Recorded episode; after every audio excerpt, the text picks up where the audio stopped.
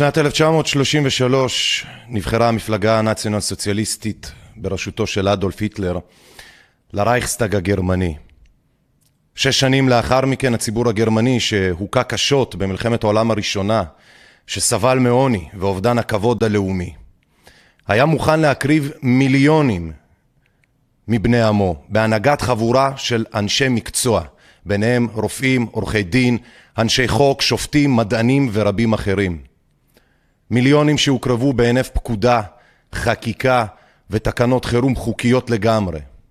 כי אותם הגאונים אמרו, שכנעו, סיפרו, יחצנו ושיווקו לעם הגרמני שהשמדת הבלתי רצויים זה החיסון הכי טוב לצורכי המדינה הנאצית החדשה. פעם בשנה אנחנו מציינים את יום השואה. יום אחד. יום אחד בשביל כל אחד ואחת מאותם גברים, נשים, זקנים וילדים שנרצחו בשיטתיות חוקית, בלגיטימציה של רוב, רוב פסודו-דמוקרטי, רוב שקט שהצדיע במועל יד, כי אמרו לו שזה יחסן את הרוב הזה מהצרות שיש לו. ביום האחד הזה, 2021, ניצולי שואה, שורדי שואה, שלא התחסנו, רחמנא ליצלן, נאסר עליהם להיכנס למקומות, בתי לוויות, טקסי זיכרון שמלכתחילה נוצרו למענם. ואם לא נעצור את הגלגל הזה עכשיו, אנחנו עוד נחזור על ההיסטוריה. ואם אנחנו נחזור על ההיסטוריה, אז אנחנו מוכנים למלחמה. אני רוצה להגיד שלום וברוכים הבאים. אני איליאן מרשק, איתי פה באולפן ואדים, תגיד שלום. אהלן, מה העניינים, אח יקר?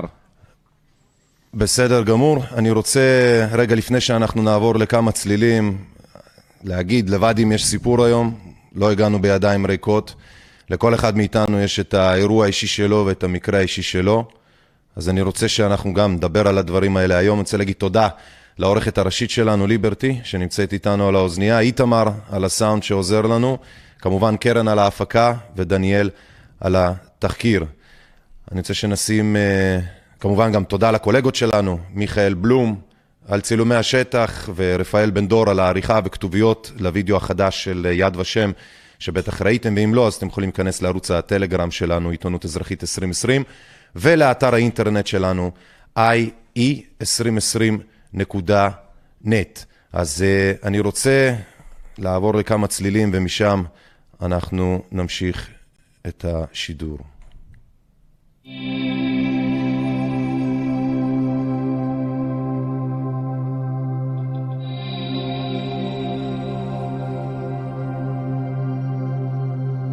עדיף ללכת לאיבוד בין כל כך הרבה פנים, עיניים נפקחות, כל כך הרבה צללים, אנשים כמו טפטופים שוב ממלאים את הרחובות, את הולכת ביניהם, הולכת בין טיפות.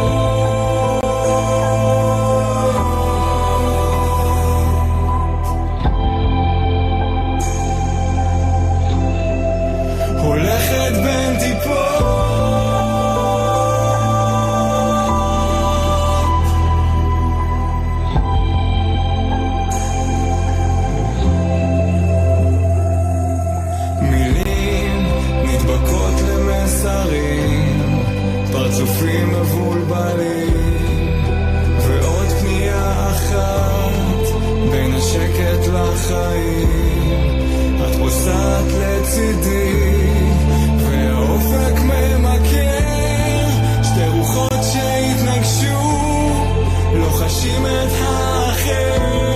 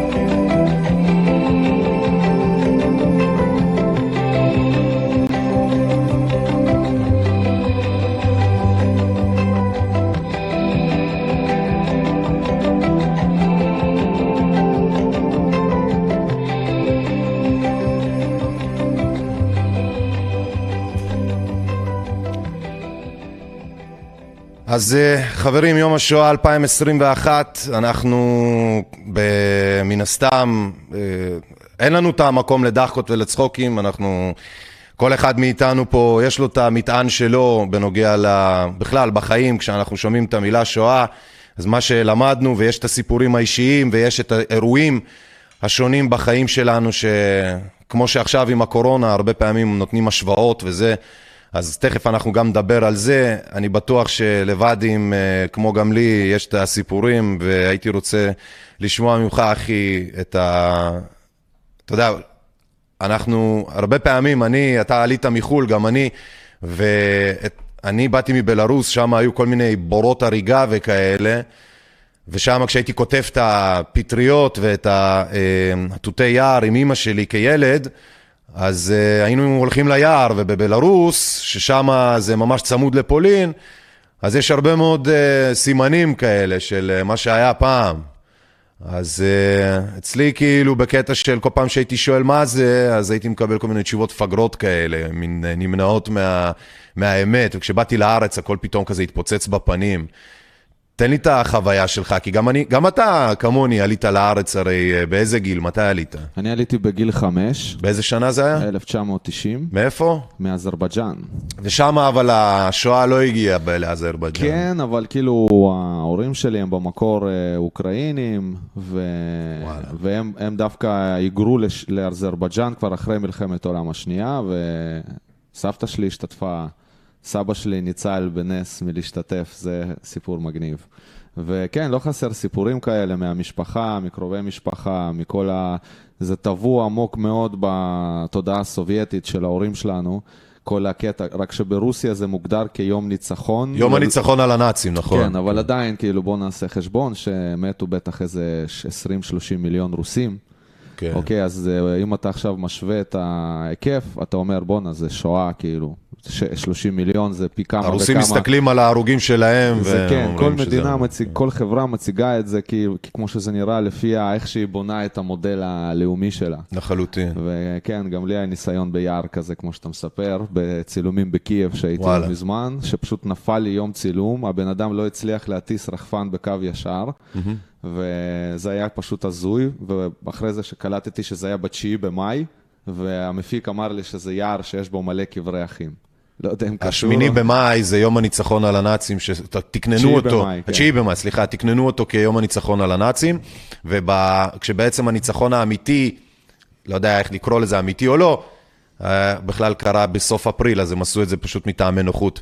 הם עשו את זה... אני הרגשתי צמרמורת באותו. רגע כזה, כן. לא יודע אם זה קשור, כן. כאילו כל הוודו, אבל אה, יש, כן, זה נראה לי ספוג הרבה. השואה שנתחוללה, לא נתחוללה רק על האנשים שהיו שם, אלא גם על הדורות שבאו אחר כך ועל הרבה מאוד מהאנשים. אז uh, בתוכנית היום אנחנו ננסה להבין בדיוק על זה, על ההיסטוריה, האם היא חוזרת על עצמה, וכבר אני אומר לכם ספוילר, כן, היא חוזרת על עצמה. והיום אנחנו חייבים, כמו ביציאת מצרים, פסח, לספר על יציאת מצרים, אנחנו היום מחויבים לספר על איך לכל הרוחות הדבר הזה קרה, ואיך לכל הרוחות יכול להיות שהדבר הזה חוזר על עצמו שוב. אני רוצה שנצפה בווידאו קצר מהאתר של רפאל בן דור, מ-Nowhere. אה, סרטון, בחור בשם מייקל בנדריק מסביר בדיוק אה, אה, איך קורה שהשואה אה, חוזרת על עצמה, או איך הדברים האלה חוזרים על עצמם. אז בואו נצפה בסרטון הזה כמה דקות, ואנחנו נמשיך משם.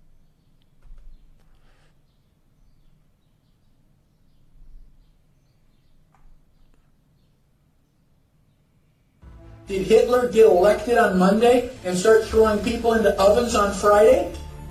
No, it was a gradual process. שנייה, סליחה רגע, אני פשוט רואה שאני על הכתוביות, אז אה, כדי לא להמאיס את העניין, סליחה. The first thing that Hitler did was start to write newspaper articles. Every everything that was going wrong was the Jews' fault. They're the ones that caused all these problems. Did the Jews write their own newspaper articles and go, I disagree? Well, not that I can think of. I've never read any newspaper articles that, you know, contradicted any of that. So then the Jews had to wear the Star of David. so we can tell who you are.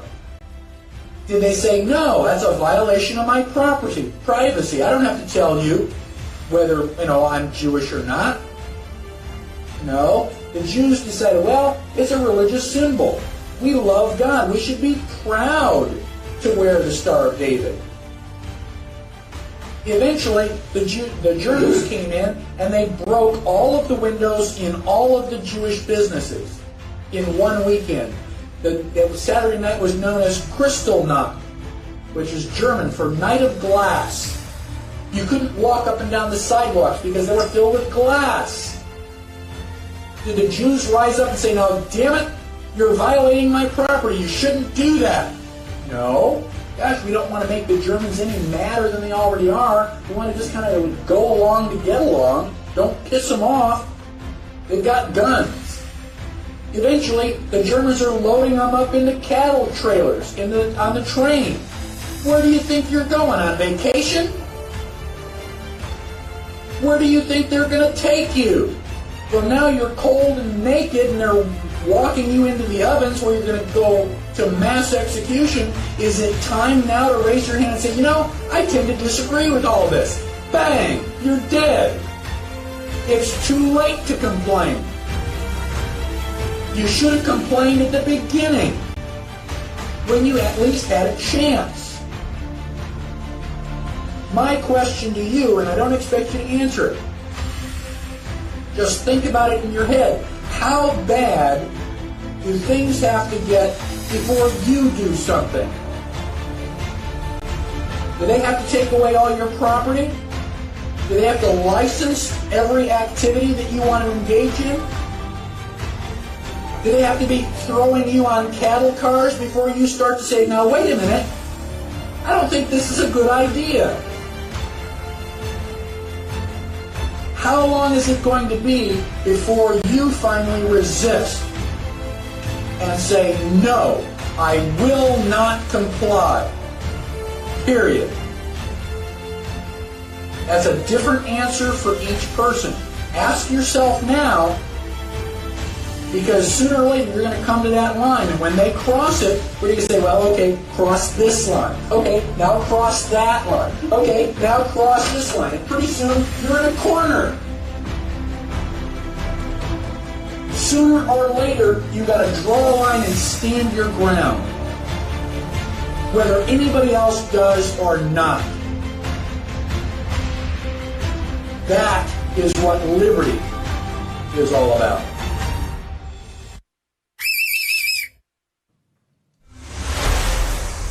אז uh, רפאל בן דור, nowhere, מקום לדעת, uh, כמובן מגיע לו את התודה רבה על הסרטון הזה. אתם, זה בן אדם שאומר במילים הכי פשוטות והכי ברורות שיש. השלב שבו האנשים צריכים להגיד חלאס מספיק די, לעצור את הגלגל, לעצור מתהליכים מלהתרחש, זה לפני שמגיעים למצב של אלימות, של, של, של אה, אה, עצבים, של קריזות, של הפעלת כל מיני אה, תקנות כאלו ואחרות. ברגע שמזהים כבר את הסממן הראשון צריך לצעוק גוואלד, צריך לצעוק חלאס. וזה בדיוק מה שאנחנו לא עשינו בשואה ההיא. לא עשינו כמו שצריך, לא עשינו בזמן, וזה בדיוק מה שאנחנו מקבלים עכשיו.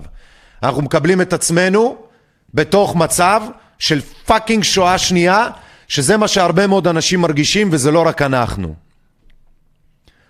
מייקל בנדריק אומר את זה באנגלית אמנם, ואתם קוראים את זה בכתוביות בעברית, אבל הוא מדבר על השואה שלנו, שהיא בכלל הייתה בגרמנית. ותשימו לב שזה לא משנה באיזה שפה זה. זה אוניברסלי לגמרי, כי זה לא רק פה בארץ רואים את התהליכים האלה שוב פעם. וזה לא צריך להיות נציונל סוציאליסטי כדי לקרוא לזה שואה שנייה. שואה אף פעם לא מתחילה בבת אחת, היא תמיד מתחילה באופן הדרגתי. הרי העניין של הלא מחוסנים התחיל בזה שכולנו היינו ביחד בסגר ראשון, אחד עם השני לטובת השני בלי דיבורים על מחוסנים, לא מחוסנים או כל מיני כאלה. היה היגיון שאתה מפחד מזה שמתעטש, מזה שחולה ממש, באופן הגיוני. אתה לא מפחד ממי שאומר לך שהוא מחוסן, לא מחוסן, מה דעתו, לא דעתו בנושא הזה. וכשהם התחילו את התהליך של המחוסנים, של החיסונים בכפייה, בלי קשר למה החיסון הזה, טוב, לא טוב, בזה שהם עושים את זה בכפייה, מהרגע שהם התחילו את הדבר הזה, זה התהליך אחד מהעיקרים והגדולים ביותר, שצריך לעמוד, לקום על הרגליים ולהגיד חלאס. ההפרדה בין מחוסנים ללא מחוסנים היא אחד הדברים הקיצוניים ביותר שנעשו מאז השואה ההיא של 1933 עד 1945. כן, מ-1933 ולא 1939. כי ב-1933, כמו שהתחלנו ואמרנו את השידור הזה, באופן חוקי נבחרה המפלגה הנאציונל סוציאליסטית להיות בתוך הרייכסטאג. באופן לגיטימי. היא ייצרה את התחושה של ההמונים שאם הם יצביעו ויאשימו שם כל מיני כאלה ואחרים, אז ייטב להם. אני רוצה שתבינו משהו. מה שאני אומר, לא אני, לא אנחנו המצאנו. יש שם מלא אנשים שסובלים ממה שקורה עכשיו. אנחנו בדיוק בקטע הזה של הקריאות גנאי, שמות, ההתייחסות של הפרטיציה, ההפרדה הזאת. אני רוצה שנראה את הכתבה, איך קוראים לאנשים שהם לא מחוסנים, כן? אני רוצה שתראו, זה פשוט fucking מדהים הדבר הזה. אה, דה מרקר חוסם פרסומות, סליחה, סליחה, סליחה. המלחמה במתנגדי החיסונים, שמעת את המושג הזה? זה פשוט מדהים. השבוע? זה פשוט אני מדהים. ראיתי את זה בחדשות לפני כמה ימים, כאילו, והייתי בהלם פשוט. המלחמה, כאילו, מה זה מלחמה? זה אומר שמי שלא מתחסן הוא אויב? זה, אתה יודע, זה לא, זה לא רק זה, יש רטט פה. אתה, אתה יודע, זה לא רק זה, אחי. זה לא רק זה של, ה, של המלחמה במתנגדי החיסונים. זה המלחמה על התודעה. כי תחשוב על זה רגע. ברור יש את הלא. מחוסנים מתנגדים, בסדר, אתה יודע מה? נניח.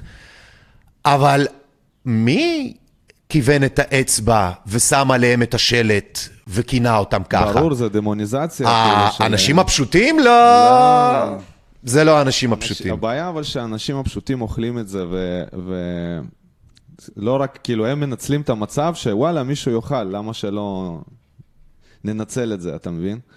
אה, אני רואה שהכתבה פה של אה, דה מרקר לא רוצה לעלות כי יש לנו חוסם פרסומות, למרות שאנחנו, למרות שאנחנו הורדנו את זה, אז, אה, אז גם המילה מתנגדים, כן. מי מתנגד? אתה רוצה תתחסן, כאילו, אני לא מתנגד, אני אני לך- מתנגד על כפייה. אני, בדיוק, אני אגיד לך מה עושים את הקטע. הניואנס הדק הזה, בדיוק. הניואנס שמשנה את הכל.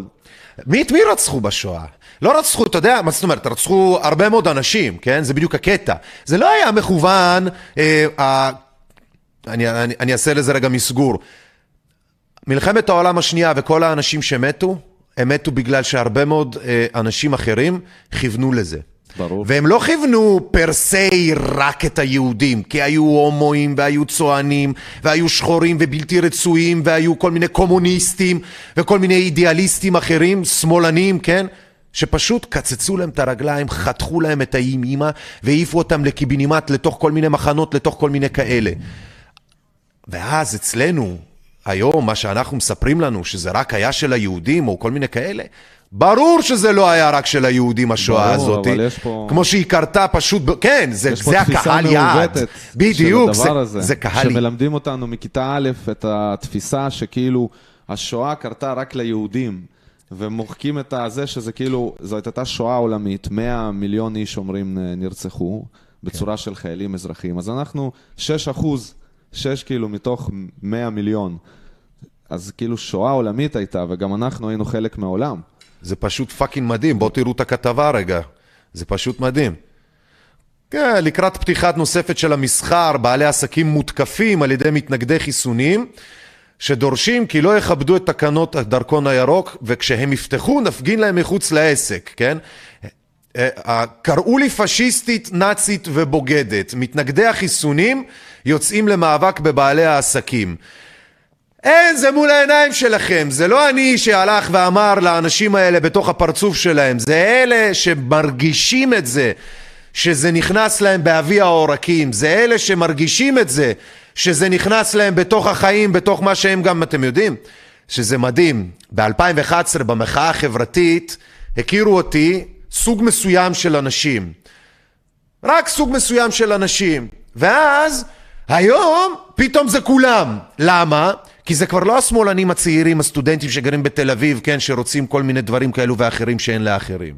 אוקיי, עכשיו זה גם הימנים הקיצוניים, זה הרופאים, זה מדענים אחרים שסותמים להם את הפה, זה עיתונאים שלא נותנים להם להשמיע את קולם בגלל שיודעים טוב מאוד מה יש להם לומר וזה לא מתיישב עם הדעה הרווחת.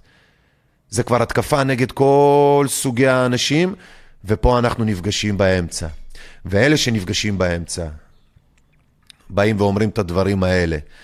וזה מה זה, מפחיד? אותי אישית זה מה זה מפחיד? כי אם כל אחד מאיתנו יודע, וגם אתה ואדים יודע, שאף אחד מאיתנו לא היה רוצה להתעורר לשלטים של כל מיני, אה, אה, כמו של הנאצים וכל מיני כאלה, כי אנחנו יודעים טוב מאוד לאן זה מוביל. לטעמי, אנחנו הולכים לשם, ככה זה מרגיש לי. מקווה שלא, אחי. גם אני מקווה שלא. הסגרים האלה, לא רק השטויות שעושים לנו, בעלי העסקים הסתומים האלה וזה, שעושים את הפשיזם הזה, הסגרים בכלל העלו בנו את הזיכרונות של השואה, וזה לא משהו שהוא חדש. זה ממש לא משהו שהוא חדש. תקופת הקורונה, בואו נראה, תקופת הקורונה היא הייתה קשה וטראומטית עבור ניצולי שואה, והמומחים מסבירים שכל מה שהם הכירו השתנה באופן שהדהד את ילדותם. ככה הם, הם מתרצים את ההתנהגות של, את תוצאות הלוואי של התנהלות השלטונות לאחרונה, כן? תקופת הקורונה הייתה קשה מנשוא עבור אוכלוסיית הקשישים. בציטוט, בתקופת הקורונה צריך לצאת מההנחה שרוב הניצולים חוו את התקופה בצורה קשה מאוד, בייחוד מי שבודד ואין לו משפחה מסביב. לניצולי שואה, אה, לניצולי שואה נוסף הקושי של מפגש מחודש עם החוויה של עולם משתנה ללא היכר. כן, זה מן העטיפה המאוד אה, יפה הזאתי, עבד עם עטיפה מאוד יפה כזאת, חמודה כזאת, עם שמלץ והסברים וזה, במקום להגיד דוך ואת האמת. וואלה, הגיעה חבורה של אנשים שייצרה סיטואציה שבתכלס היום, אחרי שנה לכל הפחות, אז כבר ידענו, אבל היום כבר בטוח, שחרטטו, שיקרו וסילפו מספרים. אז זה יצר חוויה של עולם משתנה ללא היכר. וואלכ, שואה! למה קשה להגיד את המילה הזאת? שואה. זה לא כבר העניין של ניצולי שואה, זה כבר ניצול ציני של אנשים בצורה כזאת קשה וקטסטרופלית, שפשוט עושה לכל ניצולי השואה את אותה התחושה שהם הרגישו אז. חוסר יציבות והשתלטות טוטליטריסטית של ארגונים אה, אה, שהם פסודו-דמוקרטיים, שהם אומרים לך זה הכל בדמוקרטיה, כמו עם השואה, כן? בשואה הכל היה דמוקרטי. אתה זוכר שגם הקומוניזם היה דמוקרטי, כן, נכון? כן. שמע, אני אגיד לך, אני חושב שזה נובע ממקום שאנשים כאילו, הם לא מבינים על מה אתה מדבר, וזה נשמע להם חרא קיצוני, כאילו שאתה אומר, אה, משווה את הדברים האלה עם השואה. הם אומרים, מה אתה משווה? תנורים עם אה, עוצר ועם מסכות? אין בעיה, בוא, בוא, בוא, בוא, אתה יודע מה? אז למה, למה? אני את- אנסה להסביר כן. למה. למה? בגלל שהם זוכרים, עשו הרי מיתוג לכל הסיפור הזה בתוך החינוך שלנו, וזוכרים את התוצאות, ולא זוכרים את הסימנים המקדימים שאנחנו, שאנחנו מדברים עליהם עכשיו, שהסימנים המקדימים הם כמו בשואה. לא התוצאות הסופיות, אנחנו עדיין לא בתנורים ולא עם זה השוואה. אז בגלל זה אנשים כאילו בהלם, אתה יודע, שאתה משווה עם השואה, מה, כאילו, אתה יודע מה? בוא נדבר. וזה. בוא נדבר, בוא נראה, בוא. בוא נדבר, כן? יש לנו באמת אה, את העניין של המדינה ששכחה לדאוג לאותם ניצולים. כי אתה יודע מה אני אומר? אם אנחנו משווים וזה בחטא, אה, אז בוא נסתכל על מה המדינה עושה בשביל אותם ניצולי שואה, כן? כי הם הרי כל, כך קדושים בשביל המדינה הזאת. אנחנו, או, או, או, אנחנו לא בסדר, כן? 30 מיליון ש"ח יוקצו לכיסוי רחובות חשמל של קשישים וניצולי שואה. זה מדהים, נכון? זה מדהים. נשמע, נשמע טוב. נשמע טוב. מה הבעיה בכותרת הזאת? שאנחנו 72 שנה אחרי השואה. ועוד לא סגרו את. ועוד לא סגרו את חשבונות החשמל והחובות של ניצולי השואה. אתה מבין את ההלם? רק עכשיו בגלל הקורונה. וזה רק חלק מהחובות. אם יש להם חובות חשמל, יש להם גם חובות ארנונה וחובות ל...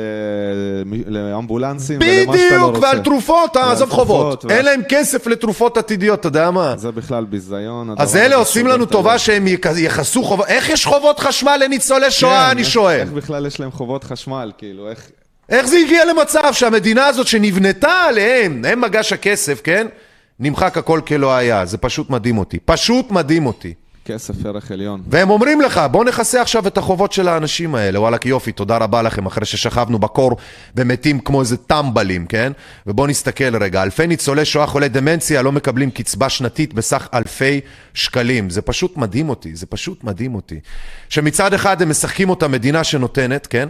ומצד שני, שנייה אחר כך זאת מדינה שנותנת לך את הסטירה ואת הכאפה לתוך הפרצוף שלך, כן? עכשיו, חולי דמנציה זה מה זה האנשים האלה? זה האנשים שקל הרי לטאטא אותם מתחת. סיעודיים, סיעודיים, אנשים שאי אפשר אה, בדיוק, 3,440 ניצולים שזכאים לסיוע של אלפי שקלים, לא מצליחים להגיש את הטפסים הדרושים, כי הם לא מודעים לזכאותם. יש להם דימנציה, איך הם יגישו טפסים? אתה קולט? העולם, אני... במשרד לשוויון חברתי מעוניינים להעביר את הכספים לניצולים באופן אוטומטי, אבל באוצר אומרים כי המהלך ידרוש תוספת תקציבית.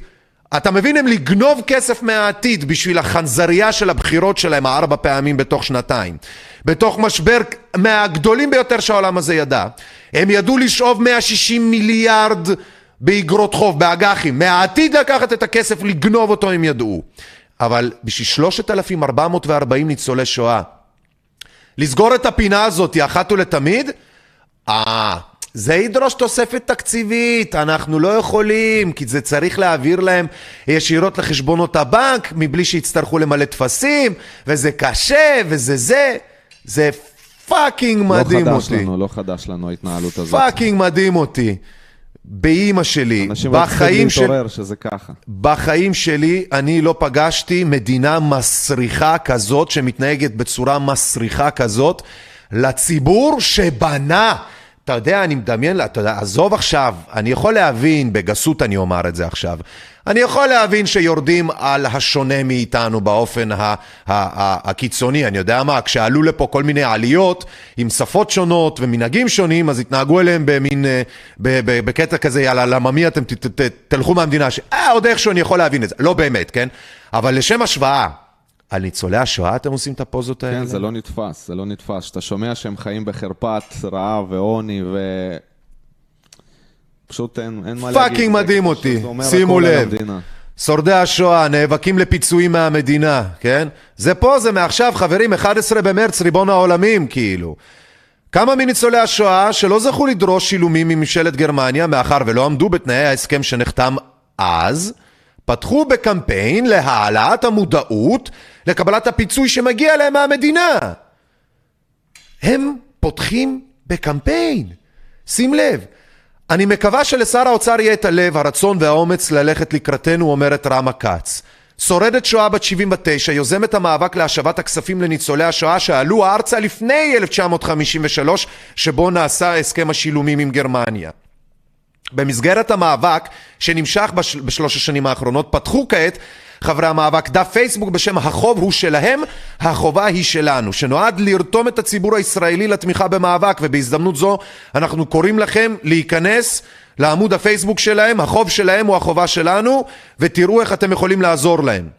הם השיקו גם עצומה תחת הכותרת מחזירים את החוב לניצולי השואה. אני רוצה בהזדמנות זו, כי זה מזכיר לי, להגיד לכם על זה שאורלי וילנאי וגיא מרוז ב- בשנים, אם זיכרוני עכשיו אינו מטעה אותי, בשנים 2007 ו-2008, יכול להיות שגם לפני, הם עשו אה, שלושה סרטים דוקומנטריים שהם, אה, אם זיכרוני אינו מטעה אותי שוב, שהם אה, אה, סדרה של סרטים דוקומנטריים שבדיוק מדברים על הסכם השילומים ועל הכסף שבעצם הישראלים, היהודים, באמריקה גונבים לעצמם נכסים שלא הושבו ליהודים שלא שבו מן השואה באופן די ברור למה, כדי לקחת אותם בחזרה אליהם, הנכסים האלה הועלמו בעין, כן? ונחטפו על ידי אותם המוסדות השונים המתוארים על ידי גיא מרוז ואורלי וילנאי בתחקיר שהוא חוצה מדינות, כן? אז זאת לא המצאה מהיום, זאת לא המצאה מעכשיו, לא של אותה אישה שתהיה בריאה של ניצולת השואה, ולא של האחרים שמבקשים את העזרה הזאת. עמוד הפייסבוק, החוב שלהם הוא החובה שלנו, כנסו לשם בבקשה כדי שאפשר יהיה לסייע להם ולאנשים שפשוט מגש הכסף עליו ניתנה לנו המדינה. לא בנימין נתניהו וכל מיני אפסים לוזרים כאלה. זה בכלל אויבים פושעים נגד המדינה האלה. זה מדהים אותי איך אנחנו בכלל נותנים להם במה, זה, זה, זה פשוט מדהים. אוי. רגע, אנחנו קבענו ראיון, כן? יופי. אז אנחנו קבענו ראיון ל, אה, לעכשיו. כן, לעוד מעט, אנחנו נשים מוזיקה, קבענו ראיון עם אה, דניאלה אוראל, פסיכולוגית קלינית. נשים, אה, אני אומר, אה, כמה צלילים, ואביטל חלפה, געגוע, ואנחנו נמשיך, את, נמשיך משם. יש לי אביטל חלפה, געגוע, כפרה עליה, התגעגענו אליה. כבר איתכם. מה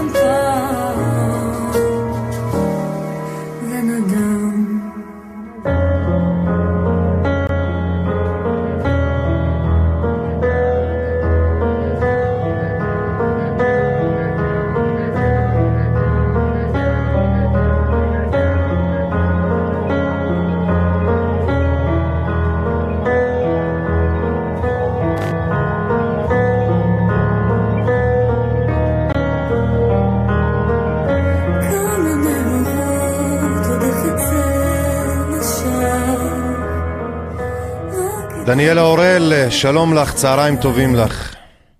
שלום לך, איליאן. אני. מודה לך שהסכמת להשתתף בתוכנית שלנו ביום הרגיש הזה. אני משוכנע שלכל אחד מאיתנו, אני משוכנע שלכל אחד מאיתנו יש מישהו לבקר, יש משהו להיזכר בו, ועל כן אני מודה לך שהתפנית, הסכמת להתפנות אה, לשוחח איתנו. יש לי שאלה חשובה אלייך, בתור אשת מקצוע, פעם קודמת שוחחנו גם על תחושות ועל אה, מה שקרה במשבר הקורונה וקורה. אני רוצה שנדבר על ההשוואה שעושים הרבה מאוד מהאוכלוסיות בארץ לשואה ההיא. הם מדברים על כך שהם מאוד מרגישים תהליכים היום, שגם אני, אה, אה, אני גם איתם באותה התחושה, תהליכים ש, אה, שהיו אז בשואה, אנחנו מרגישים אותם היום. מה דעתך האישית או המקצועית על האמירה הזאת, על התחושות האלה? אני מאוד מתחברת לתחושה הזאת, והתחלתי ברצון או בבקשה ממך להתחיל את השיחה בהקבלה. זאת אומרת, להקביל את מה שקרה במלחמת העולם השנייה עם מה שקורה במלחמת העולם השלישית. כי עכשיו קורית מלחמת עולם שלישית. בבקשה. ומצאתי לנכון לעשות הקבלה בין שתי המלחמות. ו- אז אני רוצה להתחיל עם אה, מלחמת העולם השנייה, שבתוך מלחמת העולם השנייה התרחשה מעין תת מלחמה אה, בנגיף שכונה, שאני אכנה אותו, הנגיף היהודי. מהמם. שלדברי הרודן השליט באותה תקופה, מסכן את גרמניה, מאיים על קיומה, ואדון בתאר, בתהליך שהתרחש מתחילתו ועד מה שהוא כינה מיגורו הסופי של הנגיף הזה. כן. אז אנחנו כעת בגרמניה עם עליית הנאציזם לשלטון, הרודן שם לנגד עיניו את טיהור גרמניה מהנגיפים האנושיים. מהמם. והתהליך מתחיל עם הפחדה מסיבית של האוכלוסייה כנגד הנגיף היהודי. כל כלי התקשורת דאז שימשו אותו לצורך הזה, זה הרדיו, עיתונות, קריקטורות, עלונים, הפחדה מסיבית, מסיבית, מסיבית כדי, כנגד היהודי שהוא הפיץ מחלות כביכול. כן. כשהפחד גדל די צרכו, התחיל תהליך השיסוי. תבינו, הם מסוכנים, יישמרו מפניהם. ומשפחות מעורבות של יהודים נוצרים מתחילות להתפרק, ועסקים מתחילים להיסגר, ורישיונות נשללים מרופאים ומעורכי דין, כן. ושכנים מתחילים לחשוש מפני שכניהם כן. היהודים, כן? ולשם זיהוי היהודים גם מוטלת חובת נשיאת טלאי צהוב על בגדיהם. כן. מרצים יהודיים באוניברסיטה מפוטרים, הסטודנטים מתנכלים לסטודנטים יהודים, ודמם הופך הפקר. ובגופי המבוגרים והילדים מתחילים לעשות ניסויים כפויים. כלומר, כל זכויותיהם הבסיסיות על גופם נשללים. הם מנועים מלהתפרנס, ותעמולת ההפחדה הזאת ממשיכה לקומם את האזרחים נגדם, כולאים אותם באזורים מוגדרים, והאלימות מתגברת, כי יחד עם הפחד, תמיד באלימות זה הולך ביחד. אה, אז האלימות מתגברת, והם מדביקים במחלות, הם מסוכנים לבריות, והסוף ידוע. אנחנו עמדנו דום לזכרם היום. אני רוצה, אני אני, אני, אני רוצה, את- את אמרת, אני, סורי, סליחה שאני קוטע אותך, אני פשוט רוצה לרגע להתעכב פה על משהו בגלל, כמסקנה שעולה לי מתוך מה שאמרת. בעצם נשמע, אותנו לימדו ששנאת היהודים נבנתה במהלך עשרות שנים שקדמו לזה, אם לא מאות שנים.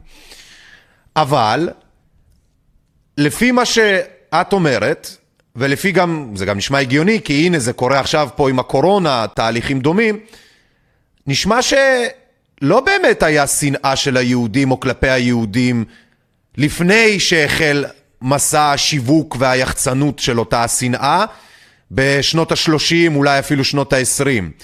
ממש לא, היהודים היו בעמדות מפתח בכל המקומות, בגלל זה הם כל כך... אז זה מה שאני רוצה בדיוק ש, שרגע נדגיש, שזה לא, לא שנאו האנשים איש את רעהו עד שהצביעו והתחילו את מסע ההפחדה שהוא היה גם הדדי, מסע ההפחדה היה הדדי, כלומר זה לא רק היה לשנוא את היהודים, זה היה גם לשנוא את מי שלא לא רוצה לשנוא את היהודים, לא מסכים להשתתף בשנאה. זה, זה תכף נגיע לזה, לזה בבקשה. אני קוראת סעיף השיסוי, אבל תכף. בבקשה. זה בדיוק כך. זאת אומרת, היהודים אה, היו בעמדות מפתח, גם בבתי חולים, ברפואה, בבנקים, בכל מקום. הם היו כוח אדיר של, אה, שזה אחד הדברים שאיים כל כך על, אה, על היטלר, וזאת התואנה שהוא השתמש כנגדם. למה היה כל כך צריך לסלק אותם? מפני שהם חונקים כל המקומות הטובים של העבודה. מאוישים על ידי היהודים הנגיפים האלה. Mm. ואתם רוצים את מקומות העבודה האלה, נכון? למה שהם יקבלו אותם? זו הייתה התו- התואנה שאיתה הוא התחיל לשסות. הדרכון הירוק, טלאי צהוב, דרכון ירוק, הסימול של השיסוי. רגע, רגע, רגע, רגע, בדיוק, אני עוברת לזה, דקה, דקה, דקה. בבקשה. אז אני רוצה לסכם רק את התהליך של מלחמת העולם השנייה כנגד הד- הנגיף היהודי, ואחר כך אני אעבור אל מה שקורה היום. אז אחד, זה תעמולה, הפחדה מסיבית מתמשכת ומשנה תודעה, קץ ההיגיון הבריא. כלומר, אותו יהודי, חבר שלך, שותף שלך, בעל או אישה שלך, פתאום הופכים להיות שטן.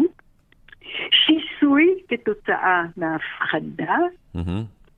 אלימות שנוצרת כתוצאה מהשיסוי, כי כמו שאמרנו, אלימות חוברת לפחד, הפרדה כתוצאה מהשיסוי, אמצעי זיהוי, תו צהוב, ובהמשך גם מספר צהוב על האמה. כליאה במרחבים סגורים לשמור מפני ההידבקות, שלילת זכויות בסיסיות, פרנסה והגנה, וביצוע ניסויים מדעיים על גופם של מבוגרים וילדים בכפייה. ועכשיו, זה היה הסיכום של מה שקרה במלחמת העולם השנייה, כמובן סיכום קצר מאוד, ואפשר אה, לדבר על זה בערך אה, בלי סוף. כן. אבל אנחנו עוברים עכשיו למה שקורה אצלנו במלחמת העולם השלישית, ולמה אני אומרת מלחמת העולם השלישית? כי זה מה שזה. ביל גייטס, שחולש על כל תעשיית החיסונים העולמית, אמר לפני ימים מסור- מספר שלא תהיינה יותר מלחמות עם כלי נשק קונבנציונליים. רק הנגיפים יעשו שמות באוכלוסייה האנושית, ואני חותמת על זה שהוא יודע על מה הוא מדבר. יגידו לך שאת קונספירטורית ומה הקשר לשואה. נכון. אז אני לא קונספירטורית, אני מצטטת את מה שהוא אמר. אני ראיתי, אה, לא מסרון, כזה ביוטיוב. זה אני שלו גם שהוא יצא לי אומר, לראות את זה. יהיו נגיפים, וזה מה שיהיה בעתיד. אבל, אה, והקשר לשואה הוא רק בזה שזאת מלחמת העולם השנייה, ואני טוענת שמה שקורה היום זה מלחמת עולם שלישית. רק בזה זה קשור לשואה. אז מה קורה כאן? בתחילה, תעמולת ההפחדה, הפחדה מסיבית דרך, כלי כל, התקש... כל כלי התקשורת שאנחנו מבינים, כי קרה משהו שאף אחד לא יודע וזה באמת נורא מפחיד, ומעלים על נס כל מת אה, שמת כביכול או לא כביכול מהקורונה, יוצרים פאניקה שבתי החולים קורסים והרופאים מותשים, וככל שמגבירים את בדיקות ה-PCR כך גדלים מספר המאומתים, גם אם אין להם שום תסמינים. מגזימים באופן מלאכותי ומכוון את מספר המתים, סופרים את כל המתים כקורבנות הקורונה, רחמנא ליצלן, כאילו לא מתו קודם לכן ממחלת אז מי האויב בעצם? על על מי אנחנו... רגע. מי... מי... רגע, רגע. אוקיי, סליחה. נגיע, נגיע, נגיע. אני פשוט בונה את זה לאט לאט, קצת, קצת מדעי. אוקיי, בבקשה. אוקיי? כולאים בבתים, מרחיקים חברתית, שזו דרך אגב אחת הסנקציות הקשות ביותר לאנשים מבחינה פסיכולוגית, כי האדם הוא יצור חברתי. כליאה, כן, נכון. כליאה ובידוד, נכון, כן. בידוד. כשזה נמנע ממנו נכנסי דיכאון, חרדה ותסמיני חולי ממשיים, אוקיי? סוחבים את הפיות עם הסמרטוט הזה, עם המסכה. כן. מפעילים צנזורה מרחיקת לכת על כל מידע הסותר את הנרטיב המפחיד. וכאילו שזה לא מספיק. קם אדם ונוטל סמכות רודנית עצמאית ויוצר הסכם עם חברת תרופות לקבלת מה שמכונה חיסון ניסיוני. תמורת הבטחה להנגיש לחברה הזאת את כל אוכלוסיית היהודים בארץ לצורך הניסוי. וההסכם הזה חסוי ל-30 שנה, דבר פשוט שמעצים את החשדנות לגבי הכשרות. אבל לא די בכך. מה שעוד קורה פה, זה נבחר אדם שבקיא מאין כמוהו בשינויי תודעה של אנשים. והוא עוזר לסמכות הרודנית ליצור פאניקה נוספת על זו שנוצרה מחמת ההפחדה. ואמרתי שכאשר הפחד שולט, ההיגיון נעלם בעין ונעלם באלף. כן. ואדם זה הצליח בתכסיסיו לגרום לאנשים לחשוב בניגוד לכל היגיון בריא וצרוף, שאלה שחוסנו מאיימים על הלא מחוסנים. אה, לא. הפוך, שאלה- כן. נכון, מאוימים, מאוימים על הלא מחוסנים. נכון, מאיימים, נכון. מאוימים מהלא מחוסנים. מאוימים, נכון, אוקיי. גם, תראי, זה, זה, איך, ש, איך שלא הופכים את זה, איך שלא הופכים את זה, זה אוכלוסייה נגד אוכלוסייה, וזה מרתיח לי את הדם ברמה קיצונית. נכון, זה קטע שיוצר את השיסוי ואת השנאה ואת הפחד ואת האלימות. כל זה קורה כתוצאה מהמחשבה החסרת היגיון לחלוטין, שמי שמחוסן, הרי למה התחסנת אם אתה כל כך פוחד מהמחלה? כן. שמי שלא מחוסן יכול להדביק את המחוסן, אז למה אתה מחוסן? מה עשית פה? בשביל מה? אם אתה מחוסן, אין שום דבר שיכול עכשיו להזיק לך. ופה התחילה להיווצר בדיוק, בדיוק, בדיוק אותה, התחיל להיווצר אותו תהליך שקרה אה, במלחמת העולם השנייה, אוקיי? זה, זה מה שהתחיל את כל הדבר, משום שמשם התחילו סנקציות במקום התו הצהוב, התו הירוק. כן. אה, אה, נגד סטודנטים, לא יכולים ללכת לאף מקום, לא יכולים להיכנס למקומות, סוגרים להם את העסקים, או שוללים את הרישיונות. אין, זה מתחיל להיות מאוד מאוד מאוד דומה מהמם. למה שקרה אז. כי המשפחות התחילו להתפרק, חברים הפנו עורף. כן. אחים ואחיות ניתקו מגע, כן. הורים יצאו על ילדיהם שלא הסכימו להשתתף בניסוי. פשוט ההפחדה עברה באמצעות כלי התקשורת, עברה כל גבול והייתה כל כך יעילה עד שהצליח לבצע שסע אדיר בעם. אוקיי? זה בדיוק הבעיה שממנה אנחנו או הולכים לאבדון, או שאנחנו עושים מה? כי אני מכיר בהיסטוריה שהולכים לאבדון, אני לא מכיר שעשו אחרת. מה היית מציעה שנעשה אחרת כדי שלא לא נגיע לאותו המקום בו היינו? החלק היחידי שיכול לעזור זה הפסקת הפחד והפסקת הצנזורה. זה שני דברים איך אתה שיכולים- מפסיק באמת את הפחד? הרי הם הטמיעו אותו כל כך הרבה זמן, בצורות כל כך חולניות ורבות. איך אתה, איך אתה עושה את זה? זה, זה דבר קשור בדבר. רק כשתפסיק את הצנזורה ותשמע גם קולות שפויים של אנשים חכמים, לא פחות מאלה שאומרים את ההפך, לא פחות, רק אז תוכל לאזן את האינפורמציות ולהשתמש בהיגיון הבריא שלך שאולי יחזור אליך, אוקיי? אבל זה באמת לא מצב פשוט, משום שההרעלה כבר ישנה בפנים. והשיסוי כבר מאוד מאוד חזק. והאימה והאיבה שולטים. אז השאלה שלך היא מאוד במקום. אני לא יודע, אני לא יודע איך אנחנו... את רק אם נוריד את הצנזורה, אם נחליט שאין, אנחנו לא מסכימים יותר לצנזר, אנחנו רוצים שכל דבר, דרך כל אמצעי התקשורת, המידע יהיה נגוש, נגיש לקהל. והם יוכלו לראות שלא כצעקתה, שממש לא כצעקתה. את חושבת שההשוואה הזו ידועה גם למי שמבצע את כל המדיניות הנוכחית אה, שקשורה בתו הירוק, קורונה, הפרדה בין אוכלוסיות וכפיית חיסונים? את חושבת שהם מודעים לנאמר פה בינינו, או שזה בבחינת אה, בטל בשישים מבחינתם? מה, מה, מה דעתך? אני לא יודעת אם זה בטל בשישים, אני לא, גם לא חושבת שהם כל כך מודעים לזה. מה שאני יודעת זה שהבן אדם שהבטיח לחברת התרופות לתת להם את ליטרת הבשר של עם שלם כ- כניסוי, כקבוצת ניסוי, חייב לעשות את זה. ומכך הוא משתמש בכל אמצעי אפשרי כדי להשיג את מה שהוא צריך, גם אם זה כנגד בני עמו. זה מדהים אותי, זה תמיד נגד בני העם. שמת לב לזה? שזה, שזה תמיד, בגרמניה הנאצית זה היו קודם כל היהודים הגרמנים שסבלו. זה לא היה האונטרמנצ'ים האלה, התתי אדם שהגרמנים קראו להם ואמרו עליהם. זה לא היה האלה הכפריים שגרים שם, החרדים שדומים לטוביה החולב.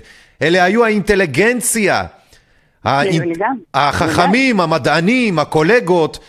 מה. לדעתך איים אבל על ההגמוניה, מה לדעתך איים על ההגמוניה מצד ה... אה, איפה היה האיום מצד היהודים על ההגמוניה הגרמנית? הרי הם ראו היהודים את עצמם כגרמנים לפני הכל, והם גם לא ראו באיומים האלה נגד היהודים כמשהו שיקרה להם.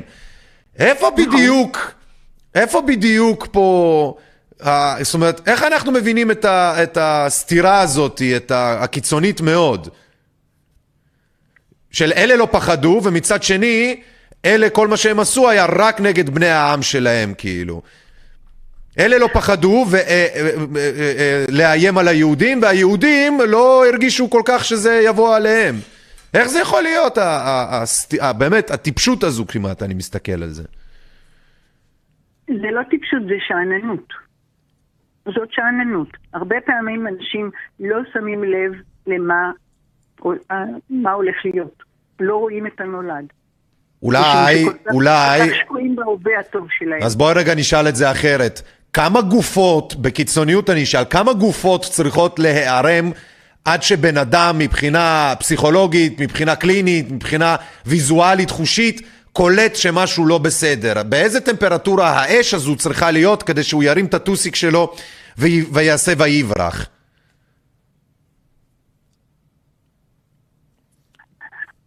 אני לא יודעת להגיד לך מה הוא צריך לשם כך, או כמה גוויות הוא צריך לראות לשם כך, אבל עד שאתה לא, עד שהאש לא באה אל פתח ביתך, ופתאום אתה מבין שאתה נטול כל חברים, מנושל מהעבודה, נטול כל משאבים, לוקחים ממך את הכל, רק אז אתה פתאום מתפכח לאמת המרה הזאת.